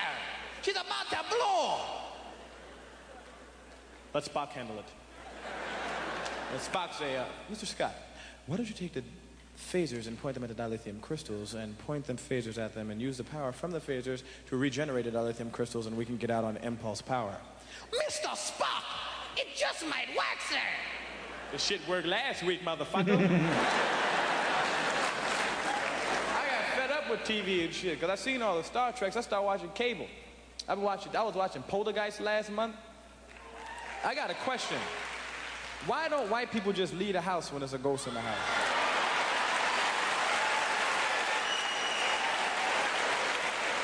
Y'all stay in the house too fucking long. Get the fuck out of the house. Very simple. It's a ghost in the house. Get the fuck out. All right, uh, this doesn't apply to white people. Shaheen, get the fuck out, dude. Just get. there might be a lady on your in your house on the phone. Get the fuck out, dude. That's all I'm saying. This, this should apply to all races, being that it's a politically correct world now. All races. Get the fuck out when you see a ghost. All right. Let's- all right. I think this might be the last joke. So. And not only did they stay in the motherfucking house and poltergeist, they invited more white people over. Sitting around going, our daughter Carol Anne's on the television set. I would have been gone. If I had a daughter been down the precinct saying, look, man, um, I went home and my fucking daughter's in the TV set and shit, so I just fucking left. Um, you can have all that shit. I ain't going to back back to the motherfucking. Um, I just came down so when she ain't up at school, you th- don't think I killed the bitch or nothing like that. But she is inside the TV set. You can have all that shit. Fuck it. Uh, Mr. Murphy, didn't you try to save your daughter? Yeah, I'm a man and shit. I tried to save. I turned the channel. The shit didn't work. I got the fuck out. Lee, the kid was only six years old in the movie. They couldn't have been too attached to her. In the Amityville Horror, the ghost told them to get out the house. White people stayed in there. Now that's a hint and a half for your ass. A ghost say get the fuck out, I would just tip the fuck out the door. They walked and looked in the toilet bowl, was blood in the toilet. They said, that's peculiar. I would have been in the house and said, oh, baby, this is beautiful. We got a chandelier hanging up here, kids outside playing. It's a beautiful neighborhood. We ain't got nothing to worry. I really love them. This is really nice. Too bad we can't stay, baby.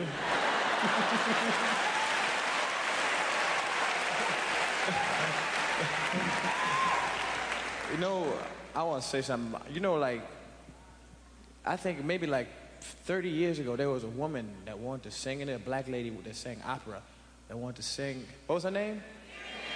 Marian Anderson. And this place was, was like segregated and they couldn't sing here.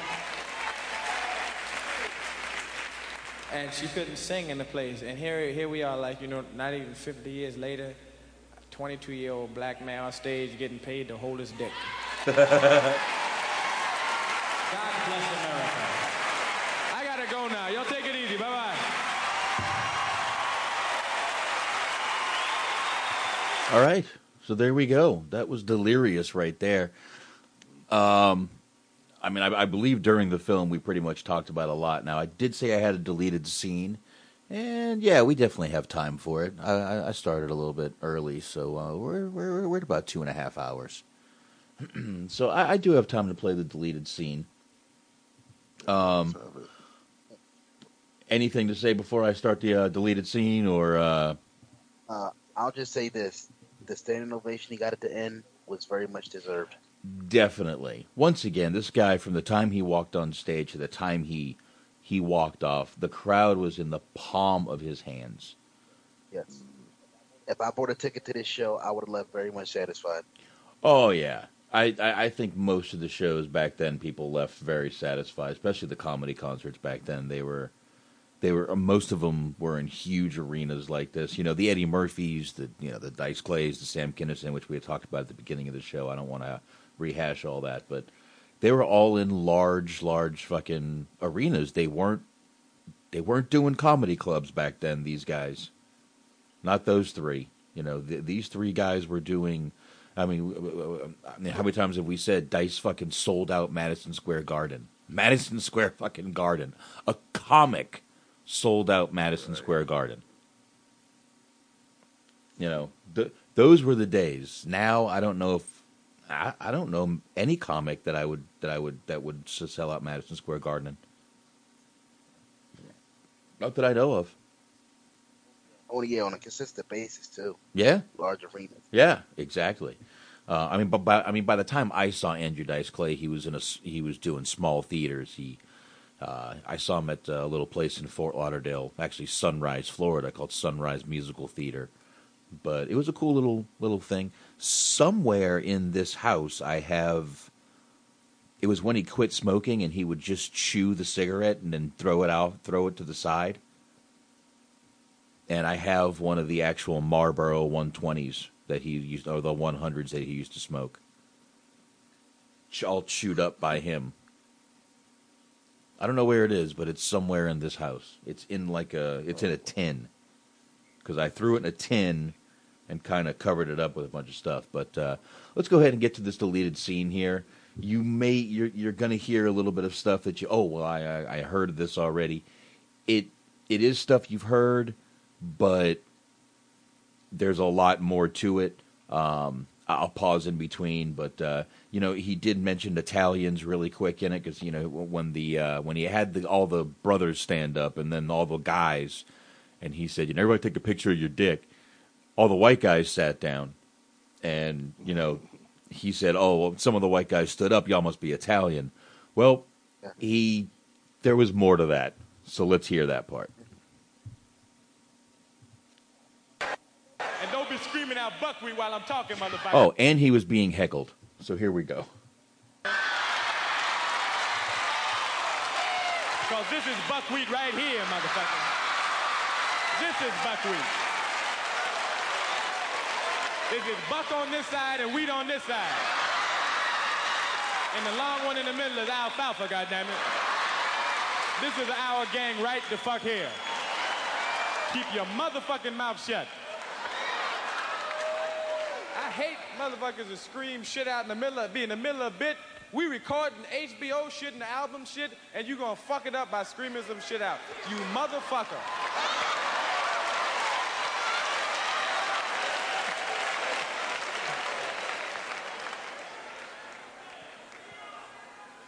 Oh, y'all wanna fuck with me?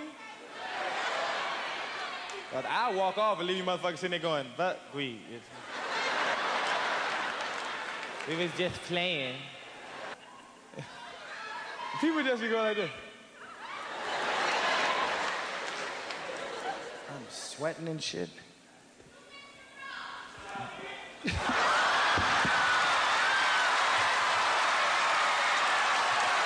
Okay, this was the part where obviously the he was. This was before he was being heckled by the one fan that we heard a little while ago, and right after. Now, right after it sort of cut him off after he, of course, got the crowd going, but there was actually a lot more to that bit. He actually took that and made a whole little bit out of it, which I will go ahead and play for you right now.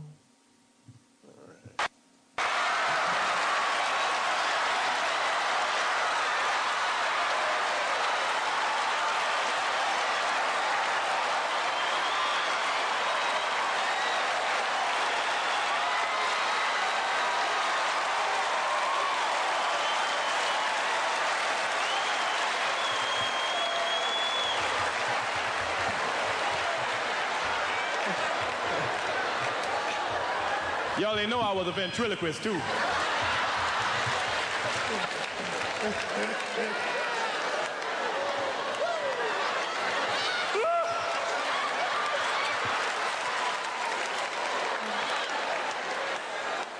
know it was a brother too. You can tell when brothers be good. Shut up, bitch! We just curse different and shit. The white dude said, Come on, bitch, be quiet. Shit.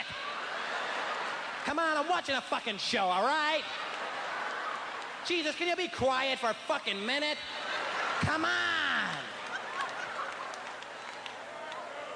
Hey man, that's my lady. Fuck you, man. Fuck you. That's just different. We get we real solid on our curses. Brother just say, fuck you. Fuck you, man.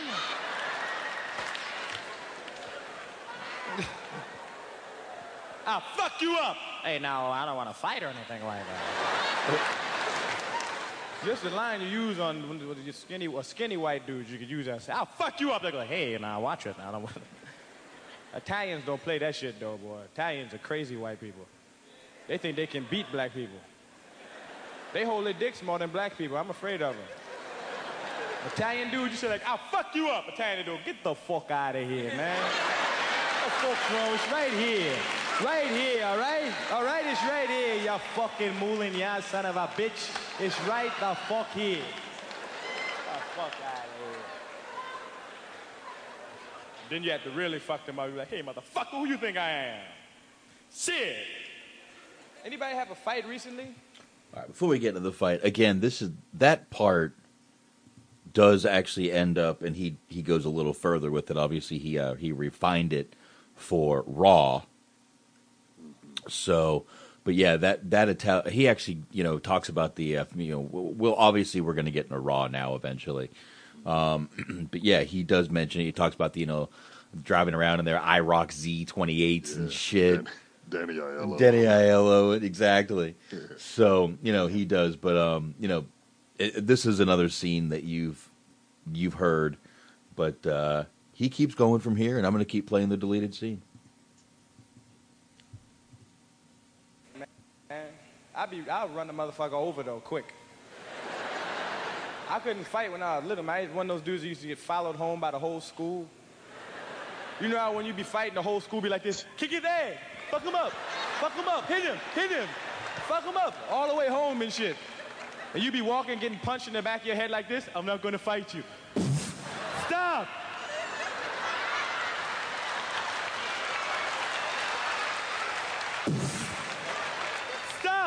What you gonna do? What you gonna do? What you gonna do? What you gonna do? What you gonna do? What you gonna do? What you gonna do? I'm not gonna fight you. I'm not gonna fight you. I'm not gonna fight you. I'm going home. You don't live that way. Stop! That was me and shit. I wish I had a gun when I was little. I whipped that shit. Be a little six-year-old with a gun saying, back the fuck up. Pop a cap in somebody and shit. That calm motherfuckers down when you're shooting. They want to fight, you say, poof. Never mind, fuck it. All right. And that is the actual end. From from here, I believe I have the 25th anniversary. Uh, and from here, there's actually a interview with. Um, that's not Paul Mooney, is it? No, that's I forgot the dude's name. He does like an entertainment show. Um, Byron Allen. Uh, thank you. Thank you, Byron Allen. Um, don't really want to get into that. Eddie Murphy is very serious. He was already getting Disney money at that time, I think. So I don't think he really wanted to get into the whole thing of everything, but um, you know, I did say eventually Eddie Murphy did apologize for this. Actually, it's right here. Decades after the release of the stand-up um, on home video, Eddie Murphy admits his admits his regret for some jokes that may be seen as homophobic and did apologize for them. So he even apologized, which, mm, like I said, I think he was. Uh, that was probably what was that 2003 when this 25th anniversary would have hit. He was getting Disney money already. He was already doing Disney movies at that point, so I can understand why he did what he did. I don't blame him for doing that at all. Yeah, but then also you have to take into consideration he was he was only 22 when he did this show, so he was a he was a very young man. By by uh, when did you say 2013?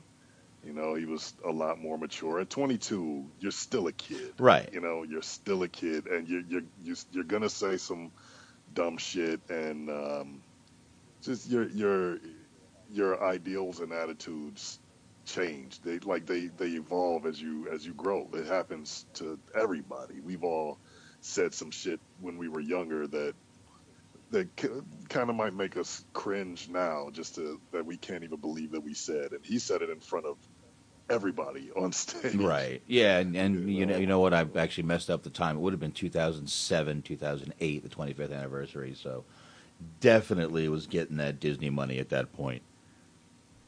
So, yeah, man. But I mean, definitely to me, this movie still holds up.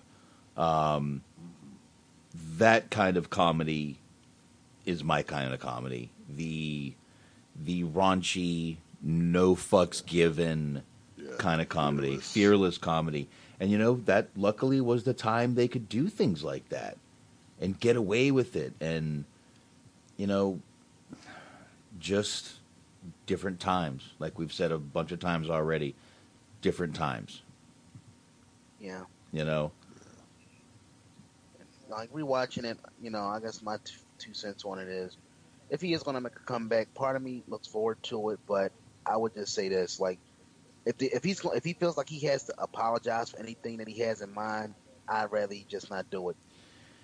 Like because it, it, it's going to be like a, he, it's like he's going to have to try to please two audiences. Mm-hmm. The audiences that remember Delirious, that remember Raw, that came up on his rise, that was with him through the, throughout the '80s, early part of the '90s Right. and then like this new school generation that's like they they feel like they want to recapture that era, but then when you give them a taste of it, oh, I'm offended, I'm pissed off. Letter writing campaigns, everybody's on Twitter, you know, threatening to boycott this and boycott that. Yeah, yeah, I totally, I, I, I get what you, what you're saying, and I agree with that. I mean, it's definitely going to be a little weird if he does make a comeback because it's such a PC world now. I mean, what is he going to do? I mean, what can he, what can he do? So, I don't know, man. I, I personally, I, I would, I, I would like to see. I personally think it would be interesting, just mm-hmm. because, like, is, is because he's he's so much older, he's so much more mature now. So it would just be interesting to see.